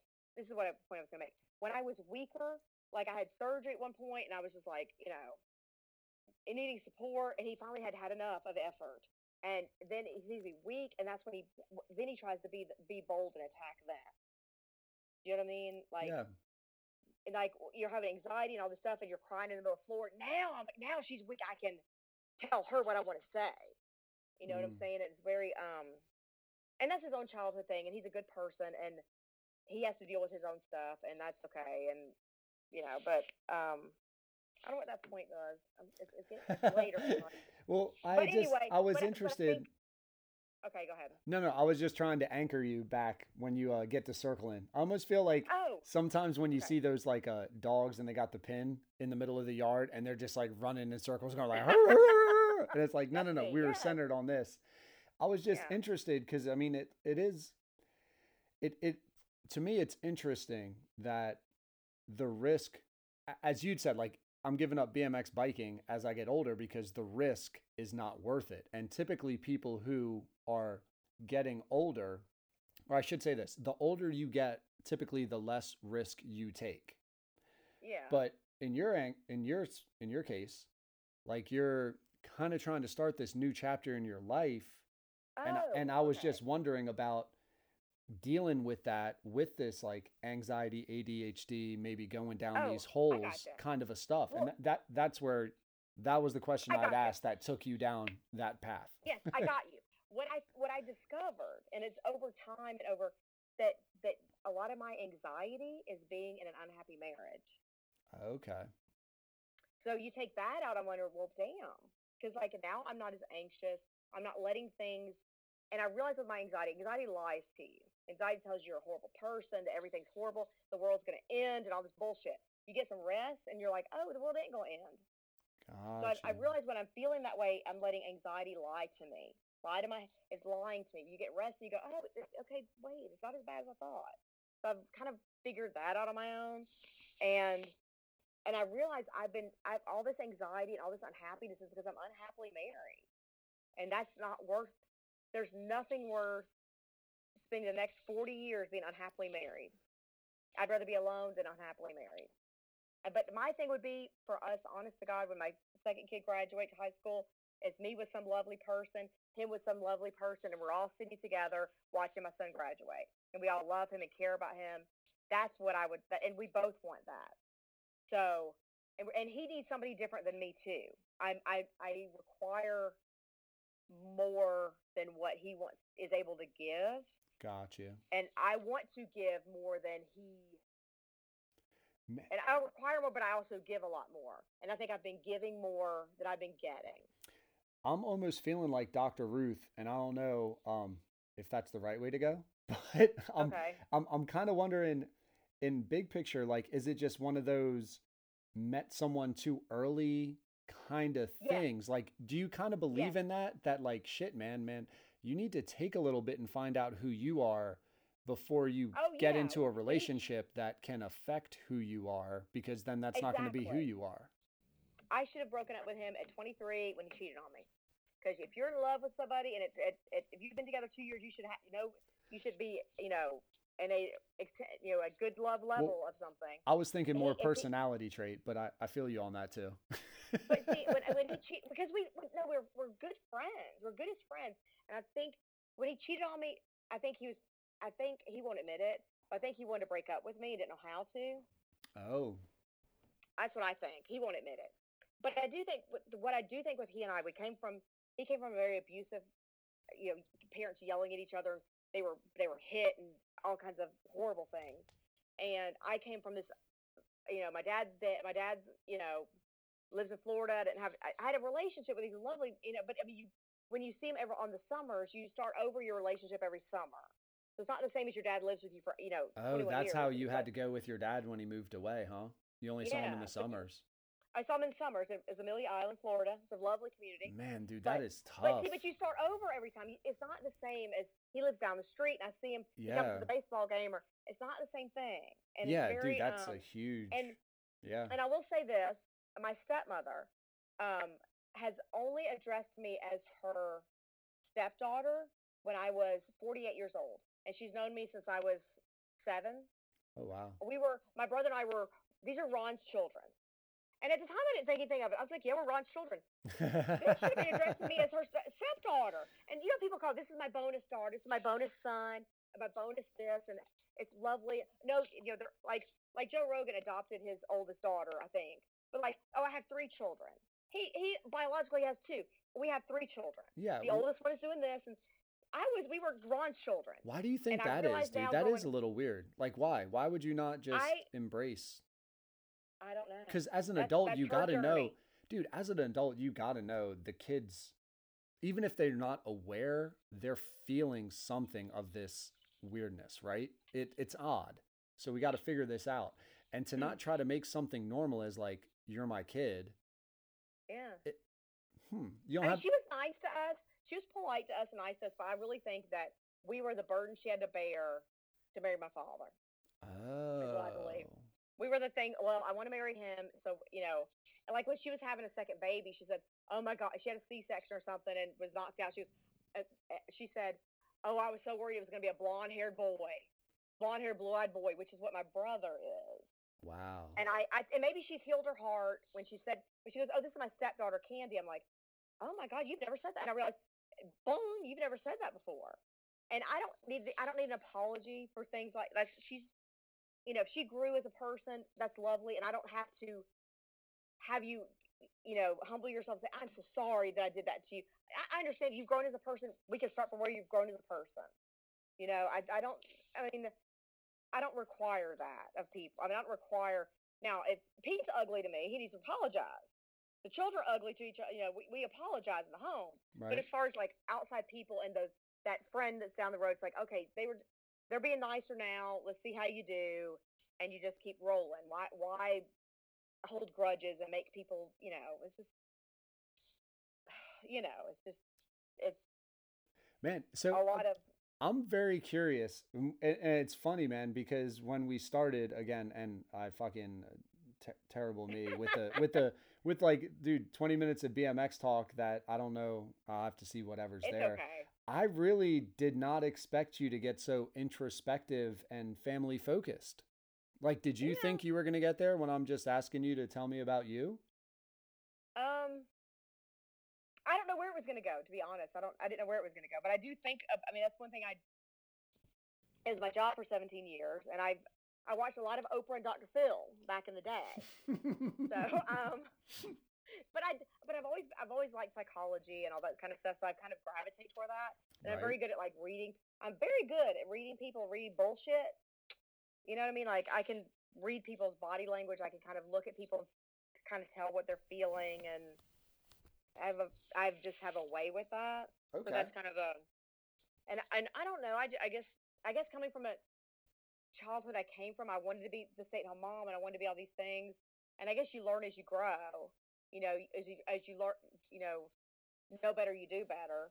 And I just think, and and and, and I think you get ideas like when the school said no, Drew needs to decide. You're like, oh shit, that's wow, Drew needs to decide. Never thought of it that way. Yeah, aha, it's well, it's funny when you get give you that. perspective, right? Yeah, you gain Yeah, you can't get all this on your own. You get perspective from other people that, or you read something or see something on the Facebook or whatever, or you know, like that when the teach, when the, counselor said that, you're like, oh shit, and you see from the from the from from our from Chief Steve Allen, he says, yeah, you know, he says stuff like, you parents are doing your kids a disservice and you're making all these decisions for them, or you're doing these things. They they're and he says it in a kind way. But he's like, they need to make these decisions. They need to be account- Right. when y'all are doing everything for them, you're not helping them. yeah. You know, and, you're not helping them when you clean up after them all the time. oh, you, dude, yeah. make you know bring them their book and bring them their this and Jesus, help them do their dude, projects. you, You're not yeah. helping them. You're you know you're you're because there's a point they have to have the because he's like, what are you gonna do? Do their work for them when they go to get a job? You're enabling and you them. think about It's what you're doing. and they exactly. And a friend of mine that used to work used to work with us. It's called extended adolescence, when you're still making decisions for your children in in college. There's Right. a parent that my my husband works with. They were she was the daughter said I want to change my major from she, she was criminal justice. and She wants to be a lawyer from criminal justice to psychology. I actually think that's a wonderful idea because psychology is something you can use as, in law as far as reading people and all this kind of thing. Her she, the, the, the, the this, this mother they're put, taking out loans to pay for the child to go to college or stay away at school at some fancy Well, school out in and that's what Coast. empowers the parents right there. Like what you said Well, right the there thing- is why they feel they have ownership because they're a, they're like I'm paying for it. I'm gonna tell you what to do, which is part of the exactly. huge issue. It- Like what what what do you care for that you have not earned? I, you know the thing, and like when he came home and told me that, that this friend of his, the guy, she's pissed that she changed her major. I'm like, what the fucking hell? I'm like, what do you mean change? What do you mean bet this this lady's decided where where- whether this child could change her major? How many kids change their major in fucking college? That's the point. You go to college, you go, Dude, "Oh, that's what colleges hope you do so they can get another 40 Yes. grand out of you. well, that's. Well, that, well, the thing too is like that's your time to. It's, my friend, my friend Shermie talked talked to me. Um, if you want to find Shermie, she she does um, a lot of things with um, kids going to college and scholarships and kids practicing independence and those types of things. She's a lovely lady. But she said it's, it's a thing called extended adolescence where, you know, they're no longer adolescent, I guess, at 18. But pe- these people are controlling their damn children all the way through college where you're extending that point where they're not becoming an adult. When they go Yeah. off to college, which is a wonderful thing, if you're able to send your kids off to college and have it a dorm, they're practicing independence. They're practicing it's the American ritual. in- well, it, it is. that well, I- that that's it. your It- adulthood ritual is to go to college. That's what America well, has yeah, decided. Well, here's the thing. Well, That or the what I think military. About it. That or the military, and, and the thing, and military is the same way. It's a controlled environment, but they're they're practicing being grown up in an adult environment with a lot of support, with their parent support. yeah. But let's just say eighty percent of it is you getting your ass up, you fixing your damn food, and you get your class by yourself. No doubt. Show up on time. Yeah. And, and not every kid can do that. Not every kid can go away to college. And maybe your parents, at some point when you're 18, you need to set the damn alarm clock and get up and go to school. Go to college, wherever you're going to go to the trade school or to the work or whatever, to the work. Um, you had said I that earlier I'm when you had said to the online, and I tried to I call you on it, and you No. totally didn't pick up on it, and I was like, dude, I find I- that funny. Like it's to the online. when I get passionate about things, I, I, I turn very southern. And I, I okay, this is okay, Sean. I realized I was at work and I was talking to people. I was having to cold call, not cold call, but call clients and update information. I was talking to some men, and I realized I become more southern when I want to be charming. Oh, And, and or when I'm very passionate or if I'm, if I'm pissed off, I become very southern. The kids told me about something that happened on the bus at school, and I'm like, "What holy hell are you talking about? That happened on the bus." They- They looked at me. They're like, "Mom, you all you got really southern all of a sudden." I just discovered that about myself because when, I- when I worked at the at the motorcycle place, people would say, you know, you sit at the front desk, "Hi, how are you? You know, have a good day, whatever." And they said, "Where are you from?" I said, "You from Ohio? You know, you from the Midwest or something?" I'm like, "No." What, why do you think I grew up went to Riverdale High School? You know, and but I think it's one of those things I I and I do it with different people. So like in different situations, I, I can talk in the cute Southern way and try to be charming, or I can talk in a very, you know, I don't know. like I would with my boss. I don't I don't get southern I don't get charming with my boss my male boss. I'm like, here's this invoice, this is wrong, you need to check this out or whatever. But if I'm like talking to some, you know, like okay, I'm a very I'm a very big Sturgill Simpson fan, and I do it's very it's very bad. I do this thing where I put my hand on my chest, listen to Sturgill, I do kind of a little. uh, It's, I even taught. You I cut out on me there. I I missed it. You're a very big what fan? Um, Sturgill Simpson fan. Sturgill and I will Simpson. say, I do the funny thing. I do this funny thing where I put my hand on my chest. I'm like Sturgill, and I say, I talk about him in a charming way. And it's very, it's very, um, it's very, it's very unintentional, but I just do it. And it's very It's innate. funny. It's innate And for people you. know, everybody who knows me knows I love Sturgill. They know, Okay. and everybody I've ever met is a good person. If you like Sturgill, you're a good person. You know. Um. So yeah, that's my um. Everybody, every, that's one thing that everybody knows about me. Um, from Instagram or whatever. So, Dude, well. I'm I'm gonna loop back, and um, it's funny Okay. because I I have a um, his name is James. It was a college kid who really opened up um a couple days ago. It, I think I'm gonna post it tomorrow or the next day about mental health of um, what are they Gen Zers? Like I think he's 23, Yeah. and like my man just really wanted to speak and kind of help people to gain perspective about what kids feel and they're going through in mental health. And it's funny, and I didn't expect this from you at all, um, because again, I skipped over your 700 word message because I don't like knowing. You know, I, I like kind of like oh yeah, I get it. Yeah. you know, you, you you just want to see where it goes. But like you saying things like, I think it's important for people to have perspective. That's kind of what I hope this whole thing turns into. Not like a judgment thing, but a Yeah. Dude, people feel certain ways. And if you actually shut up and listen to the whole thing, maybe we can understand each other better. Maybe we can get along better. We can be better Oh, neighbors yeah. um and it's been I, don't know like i you just being that willing to be opening up about your future and even your past and what you're going through and fighting for your family and Yeah. whatnot like man that's Oh yeah. it, it's been interesting Well, the thing about us getting divorced, our thing was the children will say this in the lifestyle they become accustomed, not us. The children will. Well, you know the funny thing about children. When my kids were at, at elementary school, I, I think I talked to a counselor or something, and just from reading books and working in a preschool or whatever, and just gathering knowledge, I said, you know, kids just want to be understood. They want you to understand what they want to be heard and understood. Like little toddlers want, they want a choice. When you say you're wearing this purple shirt with these blue pants, you know, and I told my friend Charmise was having an, you know, problem, like her, her kid wanted to wear his own clothes. I said, "Wait, this is what you can do if, if you, I would let him, if he was going to daycare, I would let him wear whatever the hell he wants to wear. But like you do the thing where do you want to wear the purple shirt or the brown shirt? yeah And they, right get- they get to choose and they feel empowered that they got to choose. yeah 100% You want to wear, you want to carry your coat. You have to, br- you have to bring the coat. Do you want to wear it out or you want to carry it with you? right They get to choose, and it's empowering. They they get to make a choice. well it takes it takes the empowering thing to kids. focus dude it takes the focus off of the control of i'm telling you versus oh now the kid immediately has to think. Because i feel like kids are naturally naturally rebellious. And Yeah, oh, like I, I feel like most kids if you say hey man wear shorts they're like no i want pants. Like immediately they just want to do the oh, opposite of what Oh, you say. But if you're like yo here are the two choices then their minds just go to that. And you almost like mind fuck them you trick them Oh yeah. And if the high school kid wants to wear shorts and it's 40 degrees outside, well, I guess you're going to be cold at school today. No That's doubt. All right. yeah You sure you don't want to wear a jacket? Nope. All right. yeah go Go enjoy like that. And Yeah, they, they they either were cold or they were cool, and they're yeah. I'm not, I'm all about people making their own having their own power and making their own choices. But then there's that limit of you can't make a choice about um, safety and you know things that are non-negotiable.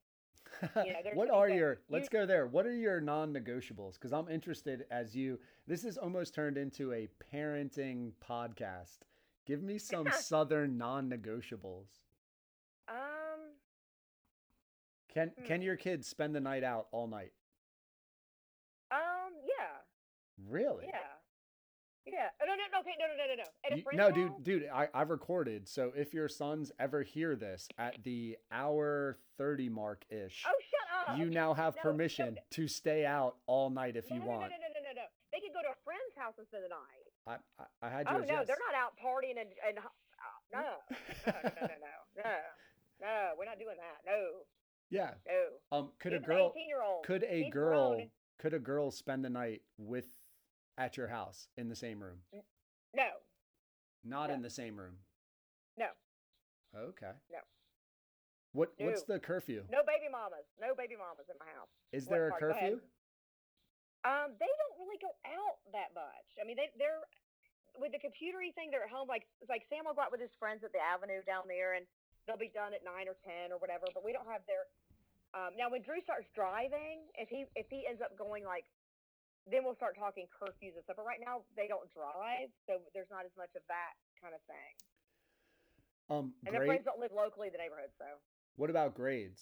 Like kids coming home with an F and a good story, you're fine with it, or you're like, yo, in this Um, house we don't get anything below a B, bitch. No. Figure it Okay, out. Okay, Sam. Okay, here's the thing. Sam should be making straight A's. He's smart. If he put, put his damn mind to it, that child in the sixth grade, which is the first year of middle school, that that fucker had uh, was in the top ten GPA of the entire sixth grade. That fucker applies himself. He should be there. Peak too he early, man. As much as he does. Okay, and Drew is a different story. Drew is a BC student. I think they should do the best they can do. But Sam comes up with a C. It's like, what in holy hell's wrong with you? Drew comes up with a C, and it's in math or one of his subjects, and he, he forgot thing. You know, it's they're different kids. I think every Yeah. different. So you so you try to make your non-negotiables relative. They're they're not Yeah. absolute. They're relative. Who are you? Let me take a little bit of time find out who you are. Oh, definitely. You can't. Yeah, you. I, I think that's that's nonsense. Because Drew just there's a Hope Scholarship, a 3.0. If Drew gets his shit together, he might be able to get that. He probably he's probably not going to get it. Well, then, baby, you what you got is this 529 plan to go to college with. Gotcha. You know, I'm not giving you extra because you didn't. I mean, I'll support him as much as we can, all that kind of thing. And I and I think he's gonna, probably not going to go to college. I'm hoping he can get some internships in the music industry, learning how to do like sound or whatever the hell music industry. yeah, Atlanta. Being So close to Atlanta.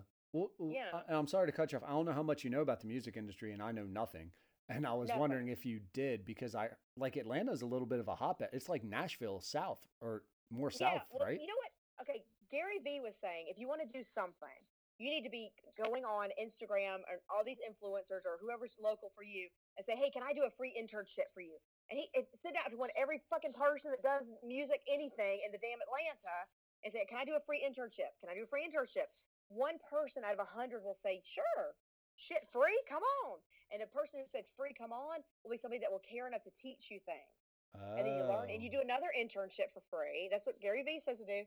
Do another internship for free and something else. Now you've got six months of experience. right. You do a couple more, and he could live at home and do that, and and be getting experience.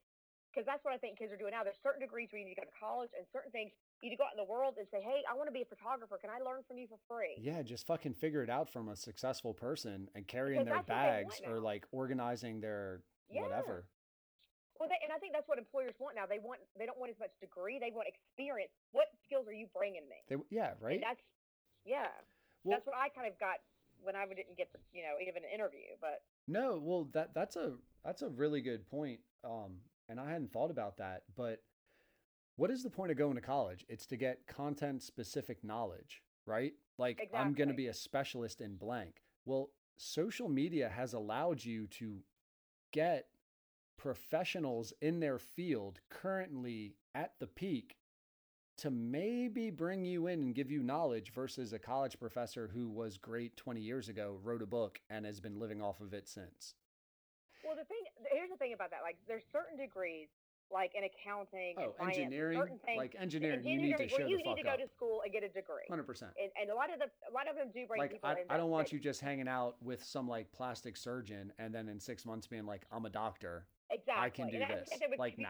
Computer science. That's what my brother does. Computer science. That's what Sam wants to do. Those are people that work in the industry and they do all these different things and they teach and it's research and all kinds of shit like that. But like what Drew wants to do, why the hell should Drew get a college degree to be to learn what whatever the hell I don't know what things and what I want him to do is work in the music industry as his job, and then if he becomes a studio musician, he does. But he has a job in the industry he loves Yeah. versus I'm a you know I work as an iron you know I'm a, I'm a welder which is nothing wrong being a welder I'm a welder during the day and I'm trying to be a musician why not be in the industry learn from people and maybe you never make it maybe you don't not everybody Dude, makes think it about the but connections you can industry, you make. be around Dude, yeah, Pardon? that's what I'm saying. Like that that kind of shit's all Yeah. about relationships. And if you're just fucking bouncing around almost like whoring yourself for a year or two while you can, yeah and Oh, now yeah. and now you're not accumulating debt, which is uh, exactly it's free whoring it's like you're whore instead of paying ten thousand dollars a year you're you're a free whore I guess or I don't know whore. But you do, I mean, exactly. Just live at home, or or take that college money, like the 529 plan. You could take money out. They're they're not say where's this money going? Like Drew's got you know some, some money. I mean, he could literally, if we wanted to, let him practice independence, get an apartment with some people in a in a in a nice safe area to live in. We get an apartment with three or four people and live on your own. Right. money to do that, and go be a you know an intern at God knows where and learn whatever you can learn and figure out what you like. Because here's the thing. You may not like sound things. You may like lighting. No or you may like, I want to be a roadie and I want to I want to be the one that can build all this fucking stage shit. yeah. And to be the thing and to be able to be in around it would be a lovely thing. And that's the thing people don't get like for musicians. It's like you're, you know, you're a uh, you know, singer songwriter, musician, whatever in a band. The key is to success is when that's your job. Right. You don't have a side job. Now Yeah. that's your full time job. That's that's the shit. If you're making money to support yourself, uh, be singing songs and being on the stage, that's the shit. As any entertainer, a comedic, a fucking author, like anybody Yeah. who's who's trying to be that's an entertainer. Success. Yeah. That is success. To be Guns N' Roses or be Brad Pitt, well, that's a pain in the ass success. To be Well, really then you can't eat. You're fucking working out all the time. At least the Brad Pitt wise. Like I mean, to Oh, keep yeah, those it's like abs. it's a pain in the ass. Man, you, yeah. you you lose so much of your freedom for that, and all that money and all this bullshit ain't worth it, and yachts and fuck all that shit. But like, You're not trying to get like, like let's say- six African kids. That that wouldn't make it worth it to you. Uh, you know, two kids was all I could do. I had two, and now I'm a little more. I'm a little more sane No, now. and I could be able to do three or four. you, you know what? with some, with some. But what's interesting is I wonder if so and I I literally um on the corona when the coronavirus came and I started working at home, I had this like podcast idea and I was like, shit man, let me see if this can work. And I have like zero I wasn't on Instagram, I, I wasn't on Facebook. Um and and I'm like trying to figure out how can I market it? How can I get followers? How can I grow it organically? You know, like what's your format? Like let me just figure the shit out. Imagine if I fucking had 2 years where I'm just like, hey, Joe Rogan, hey, Bill Simmons, I'm going to show up at your studio every day and just Oh. fucking be around, man. Like, you don't need to pay me. I'll do whatever the fuck you want. And you just Oh, get to learn from that. Like, what could that be the new model for college education in these like artsy performance fields? I feel like it I should be, right? think so. I think I definitely because. Like, why spend the 40 learning- grand a year on Mhm. on classes? Oh yeah. I I mean I think that's and and the funny thing is I think um and I I don't know I don't know that there's opportunity for every single kid. I don't know how the opportunities there are for every single kid to do and if there's that many internships out there. Well, dude, it's natural you wanna be- selection, right? Like, like you got to Yeah. market yourself, and you got to get the advantage or the connection you get. And yeah. if you can figure it out, you're yeah. clearly meant for that field, right? Oh, exactly. That's true. Because if you have, you don't have an eye for photography, which I was told I have an eye for photography. Um, I didn't do anything with it, but um, it was it was it was from a, my friend's a friend of mine's. Um, she knew a guy that was a she shows the pictures I took of her children, and the guy used to do catalog photography eh, back in the day when that was the shit. He goes, "Oh wow, she's got a good eye," so that's how I know. But um, so if you don't have a good eye for photography, you're wasting your time. right? And somebody should look at you. Oh, you've got an eye for it. I'll help. I'll tr- help you. Yeah. you, somebody that's it, you know, I want to be in the music industry. Well, what instruments do you play? Do you do you sing? Do you? Well, no, I don't do none of that. But I want to be in the. Yeah, and then you're an next. incompetent fuck and with 200 grand in debt. And it's like, what oh, do exactly. I do with that? You're you're. And it, it- well, the thing is too, it's like you don't, you're 18 and don't even play an instrument, but you want to be in the music, you want to be a musician, and it's like, well, where's your instrument that you play? right? It's kind of like, eh.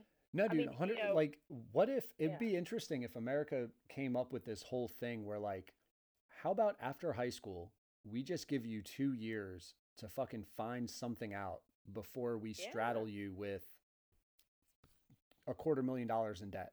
So from 18 Oh, to yeah. 20 are your internship years. Go try shit.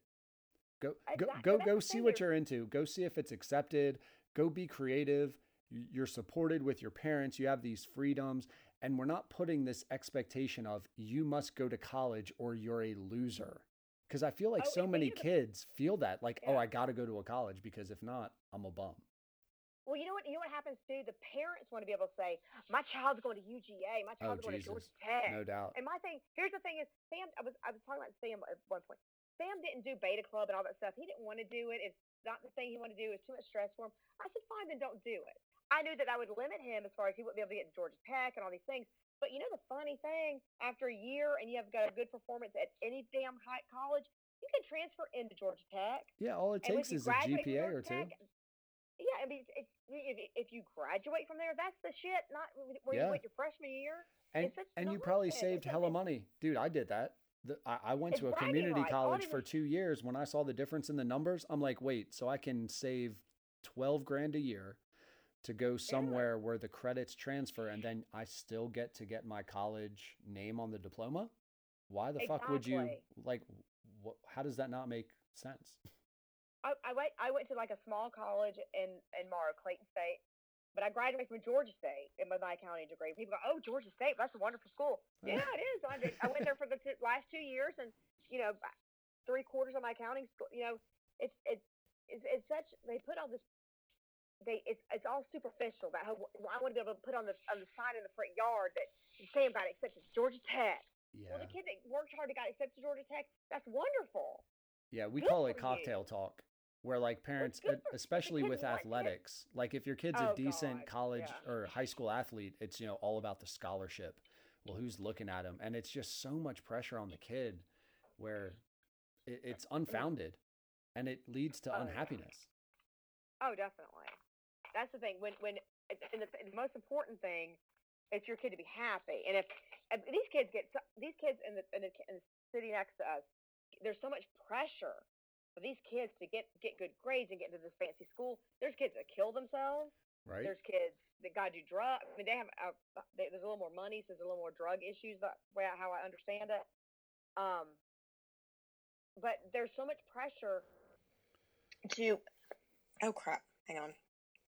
Can you hear me? No, yeah, that actually made you Oh, uh, hang on. sound more clear. I almost if see if I was a better if I was a better podcast host, I would have asked you to have done that the whole time because that sounded way better.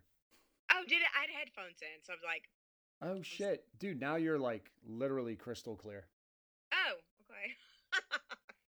There it is. Hey, you just taught me something. Look at that. See, free Yeah. internship right there. Hour and forty minute mark. Um, I believe you're my. You might, if this actually records, you would most likely be my tenth podcast. So ten podcasts in, I need to tell people take the headphones out when I record.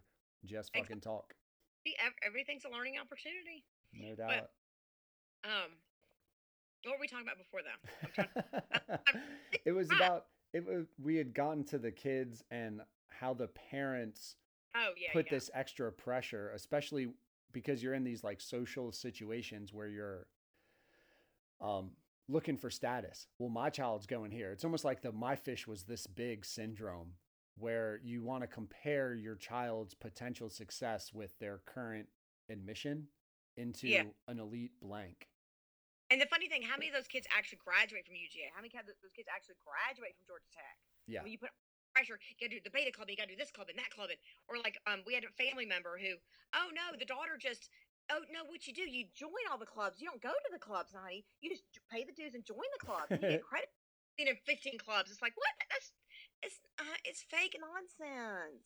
I understand Beta Club is one of those things. It's a it's a charity, not charity. It's a um, service based thing and whatever, and it means something. And that's okay. I get that he could have done it. He didn't. It's uh, whatever. But and I know there's kids that take leadership roles and they want kids that are that are leaders and that kind of thing. And I get all that. And that's okay. That's cool. Um, but I think a lot of it is you want to be able to tell your friends, well, what is Sam doing after college? Well, he's gonna he's gonna um work at the look at the Piggly Wiggly for a little while and see find he's gonna find himself. Nobody And- wants to be that. No doubt. He's going to like uh just randomly message different people in the music industry or different people in technology and just hope that someone's cool with him.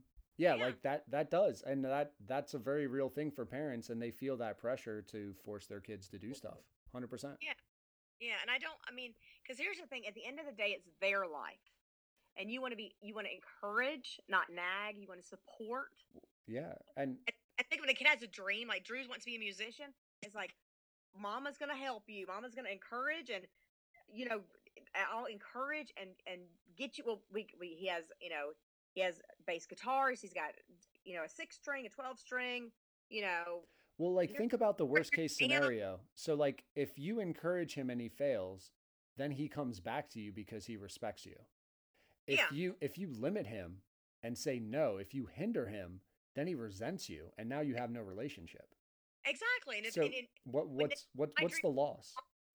and then you say, oh, that's you can't support yourself doing that. You need to do something else. Yeah. Because that's what I was told, even by my dad, I was told, well, you need a backup plan.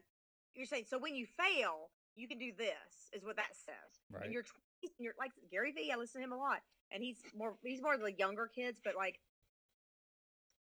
your 20s are time to figure out what the hell, you, who, who you are and what you want to do. Yeah. I feel like the parents are the backup plan at that point. Like that's the point of being a parent. Like go fuck up and come home if you need to. Oh my God, they can come home when they're 40 It's, it's, when I have a roof over my head, so do my children. Yeah. regardless of what's on. But the thing is, like, um, you're 20. Okay, if you if you start college at 25, then you start college at 25. You're not losing anything. Yeah. Well, you're meeting all sorts of 18-year-old chicks, which is probably great when you're in your 30s.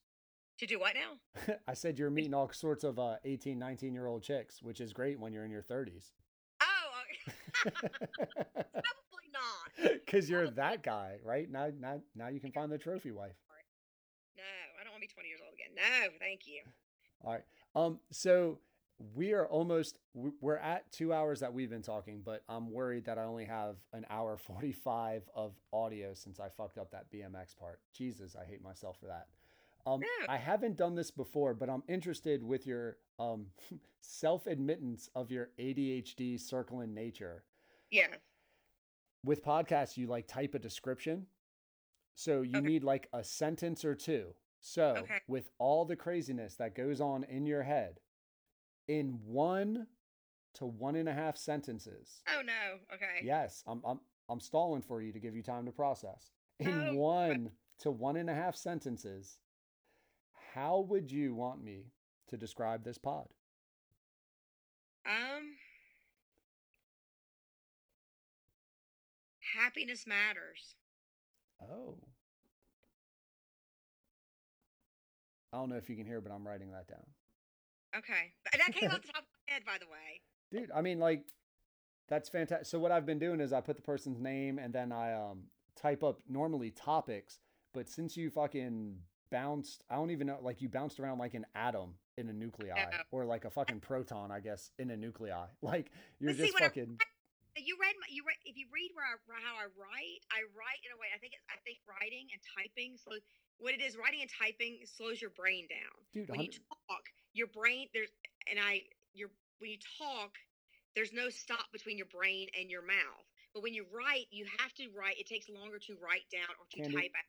candy i'm not mad at you at all like no, I, like not mad at that's.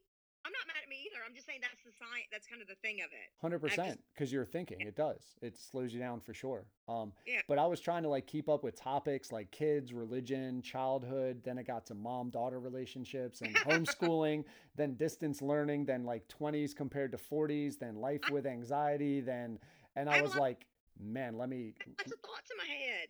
dude. I'm dude. I'm so happy that you uh you shared them because uh, to me, what I was thinking for the description would be I almost went with like a southern perspective on life? But I don't think it's Southern though. Okay. I don't think it's Southern. I think this could be California. It could be New Jersey. It could be you know Texas. It could be anything. I, I think it's. I think that's. I think it's a perspective on it because I don't. I am Southern and I love Southern things and I've you know I hope to meet a Southern man. I've decided I had my head. You know I don't. I, I couldn't. I, I like what I. It's my what I'm familiar with. That kind of thing. Right. But I don't think it's. I don't think my perspective is Southern. I just think it's Gotcha. where I live. Yeah. So happiness matters. Perspectives on life, I think might be the description. Ooh, that works. I like that. Hey, way to brainstorm live.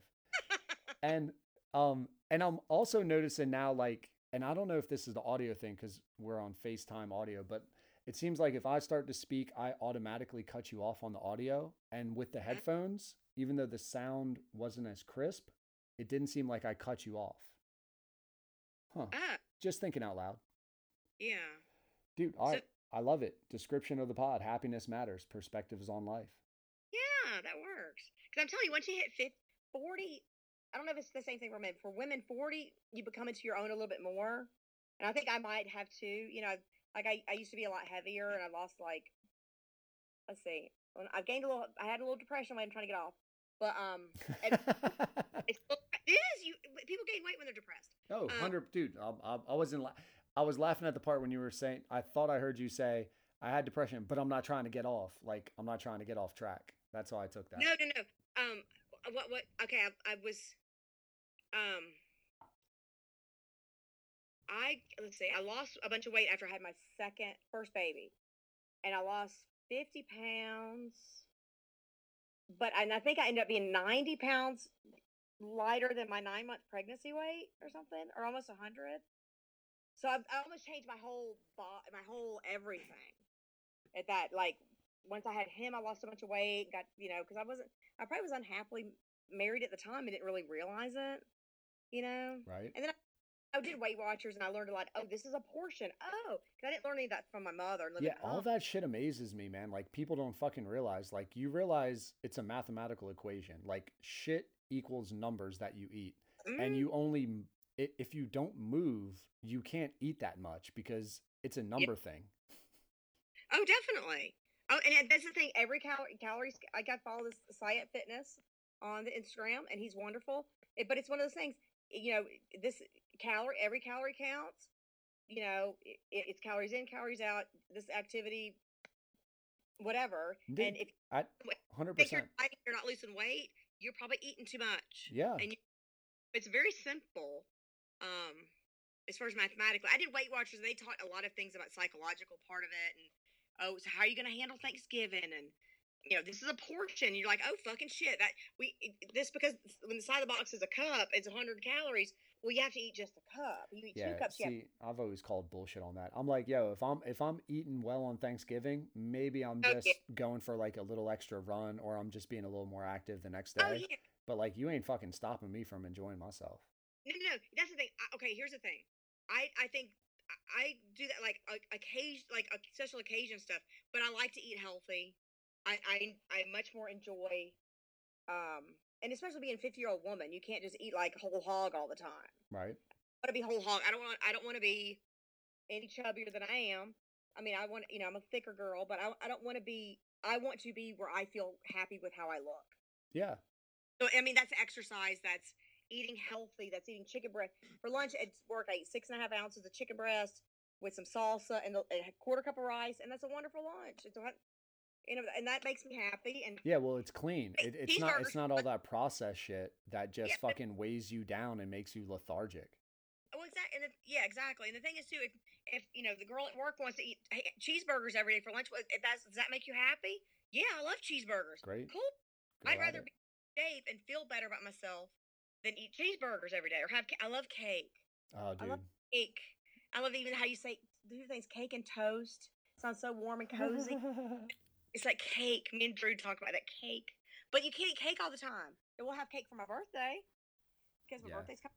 And I'll make a I'll make a homemade cake and all that stuff. It'll be chocolate and very good. But you have that, and then you're like Drew's birthday was you know March and Sam's was in December. You have a, you make a cake and you enjoy it, but you can't eat cake all the time because me, me, me, Pete, my husband, and my youngest one have to watch what we eat.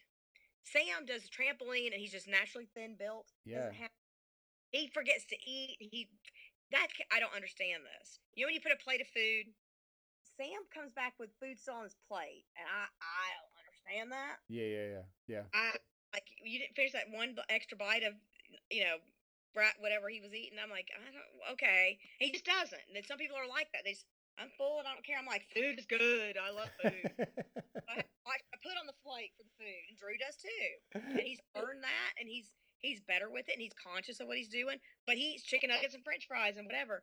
But it's like he's conscious of sodas and and junk food, and he enjoys it as a treat versus a Yeah, like a, a, a staple of dinner when you like Yeah. I always have like two glasses of soda with dinner. Like that's what fucks Oh, you no. up, man. You know? horrible. And it, it, Yeah. that's horrible. And he he put on some pounds doing that, and he finally he grew into his weight, luckily. But he was getting sodas in the, up in up in town every day for a quarter and drinking fucking damn off-brand sodas. I'm like, Drew, get a bottle of, of the soda with just real sugar in it and enjoy it. If you're drinking every day, you don't enjoy any of it. And if it's uh, high fructose corn syrup crap, it's bad for your body. And I hammered, I kept telling him that. I said, Drew, it's not good for you. He finally listened to me, and then he, and he just grew into his weight. That what they say some kids can do. He wasn't that chubby, but he grew into his weight, and now he's not. You know? Well, like- I think you have sufficiently embarrassed your children. Um, oh, I cannot wait to see if there's any sort of reaction if Uh-oh. anybody makes it through this whole fucking two hours. Can you believe no, that I would we've never say anything to them. I would never say anything about them that they would be ashamed of or that make them feel. You know, I would never do that to them. No, I mean I took it as cute. Like it's just telling tales on your kids, man. Like it's just fucking like I raised them. I grew them from. Yeah, and I d- d- fed them from my bosom. They, they, I, I, I, I tease them dude, you've I- earned it. You get to say what you want, I mom. get to say what. Uh, now, funny, like a picture will come up. I said, Drew, look. He's like, I don't want to see it. But I said, Drew, one day you're gonna be, you're gonna leave me, and you're gonna maybe, hopefully, come by once a month. Shut the hell up. I want to have this moment. No I doubt, you like on your big wheel, you know. And hundred percent. but that's, but you know, it's nice to hear that your mother loves you so much, and she's gonna miss you when you grow up. Yeah, Versus, you know, bullshit. So yeah. No, know. I'm I'm I'm with you, man. Like it, it They're very- there's they're very loved children. I would say that. Oh my. Okay, when I got the dog, I said, "Oh my gosh, you know, I'm, I've, you know, I guess I could put some of my mommy love into the dog." And the kids are like, "Oh, but dear God, please do, please do that, please. Can you? They're like, do you need something to eat?" And I'm not hovering over them. Do you want something to eat? Hey, mom. You know, I'm meeting them at the door when they come home from high school. And I said, "No, you know what? I can expand my love. Or I can love all of you more." They're like, "No, really, it's okay. Please give that love to Hank, that's my dog." that is pretty funny. Yeah, I mean it's you know, and if, but they'll you know they're gonna go out in the world, love children. They're gonna come home. If if the if the shit you know shit hits the fan, if I if I have a roof over my head, so do my kids. Yeah, they got a home. They got a home to go to, I- and that confidence allows you to take risks, man. And um, It's, and if, even if it's the couch, like Pete was telling me about some one of his his coworkers, for coworkers, uh, child's friend came home from college, and the parents said, "Oh, we don't have a place for you to sleep." I'm like, what in holy hell? There's not a yeah, couch no doubt, in your goddamn house. air mattress, belongs to you can't come for Christmas, right? and that can't have a place to stay for the coronavirus. oh shit. kids, well, there's kids that go away to college, and that's their home is their dorm room. Yeah, patient zero. Holy And fuck! we- Did you just discover patient zero? No, I don't know. Did you no? just expose them? No. Oh. What do you mean? I was just being No. stupid about the kid not having a place to go for. Oh no, no, no. Yeah, but I mean, isn't that crazy that you're and you think about the kids during this thing that like my home was at college. Where am I going to stay? Yeah, yeah, yeah. come off, off campus. It, there's got to be kids like that that don't have parents or foster kids or whatever. It's like, what do you? Oh, that infuriates me. There it is. I don't- I don't like hearing thinking about kids that don't have parents and you know what I mean. I, the, what I worry about now too. There's a lot of kids that are in homes that are they're where their best meal is at school, the breakfast and lunch, yeah, that shit's depressing. And then these and these because my kids are home. Yes, they're pe- people are a little bored. You see families walking up and down the street and it's lovely, but you know there's kids at home with fucking asshole, alcoholic, abusive pieces of shit that are taking it on their goddamn children. And there's there, there's higher cases of fucking um, child abuse at these hospitals are, are record. We, we usually only get you know two a month. Now we're getting eight a month or something like that. Oh, It's really? like a piece of shit. Yeah, I read some article somewhere from one hospital. But think about it: financial pressure, yeah. assholes, alcohol. You know, they're with the, the spouse they probably hate all day long, and they they're bored. They don't know what to do. They take what do people do when they're frustrated? That's that's what my husband's mother did. But she was frustrated. She had four kids, couldn't handle it, had no support for the husband. Took it out on her goddamn kids. With physically took it out and yelling at her kids. I, I swear to God, I, I could be in the worst mood and have the worst thing. I go up to my kids. Hi Sam, how are you doing, buddy? Can I get you anything? I know, I know. I'm serious. Here are some brownies. No, I'm not even being trying to make myself, but I'm serious. Yeah. I, I no, dude, I'm with you. I, it's an odd my- perspective to try to understand why people would abuse their own children. It really is. I, I and I'm not any better person than anybody else, but I mean, they're my kids. I gave birth to them. Yeah. I don't understand how you could. I, I, I, don't understand how Yeah. you could. Redeflect And I your understand pain. being okay. I understand being frustrated at the time because kids are frustrated. Oh, hell yeah. I understand how it can happen, but there's one thing when it's when it's overtly, and I've apologized to my kids when I've lost my temper or something. I'm sorry, mommy lost her temper, and I've acted outside of my character, and I'm sorry. I should not have said that. my mother never apologized to me as a child, ever. And everybody fucks up. You say, "I'm sorry, I, you know, I'm sorry, I messed up. I shouldn't have, shouldn't have got up, yelled at you about that. That was not your fault. I'm just having a bad day." And they go, "Oh, okay, I understand." My, Sam will come and apologize to me when he's been a little, he's been a little shit. He'll come, Yeah. "I'm sorry, I was an asshole." Well, because it's it's like- modeled, right? It's modeled for it- him, so he knows what's up. And he'll, he'll say, "Mom, I'm sorry. I I'm, I'm sorry. I was an asshole to you. I didn't really. I'm sorry." And he'll give me a hug. That not that I requested. Like you will apologize. No, he did it because he felt bad, and it, he felt bad. And it's one of the things that, like, I don't know. I don't. I. I don't know. I did the best. I, all I did the best I could, and with whatever knowledge I gained over the life, and try to be kind and better to my kids than my mother ever was to me. And I'm Yeah. probably ten times some other my mother ever could like think about being. And uh, I, you know, my mother never told me. I've never remembered my mother saying she's proud of me for anything. Yeah, I Now- feel like that really fucks with kids. And that's like the Yeah. cliche full house parenting of I'm disappointed in you, I'm proud of you. But like Yeah. that shit actually matters to kids. Like And- kids and- kids want to make you proud if you're if you're important to them. and and you, it's real pride, not oh my god, I'm so proud of you for picking for um you know using the toilet and flushing it. Good job. You do that to a two year old, not a damn sixteen year old. No, thing is, I, I think sometimes 16 year olds, you're just happy they flush. Oh, oh, and it makes it into the toilet. God. They, um, one of them, one of them. stop, stop, stop. Nobody's going to listen this long, but I'm not going to let you tell a toilet story about your children. It's just like All right. So, long term reflections. It definitely cuts you off when you're on the phone versus headphones. So, I think I may have people or ask people if they have headphones from now on. And that's going to be the big thing I learned from you as far Oh, as if this podcast is sustainable. Okay, cool. Um, and I really, I mean, dude, this is two hours. This might be the longest podcast. I believe, actually, I don't believe. I know you were the first female to be on it, which I appreciate because we're all about diversity here.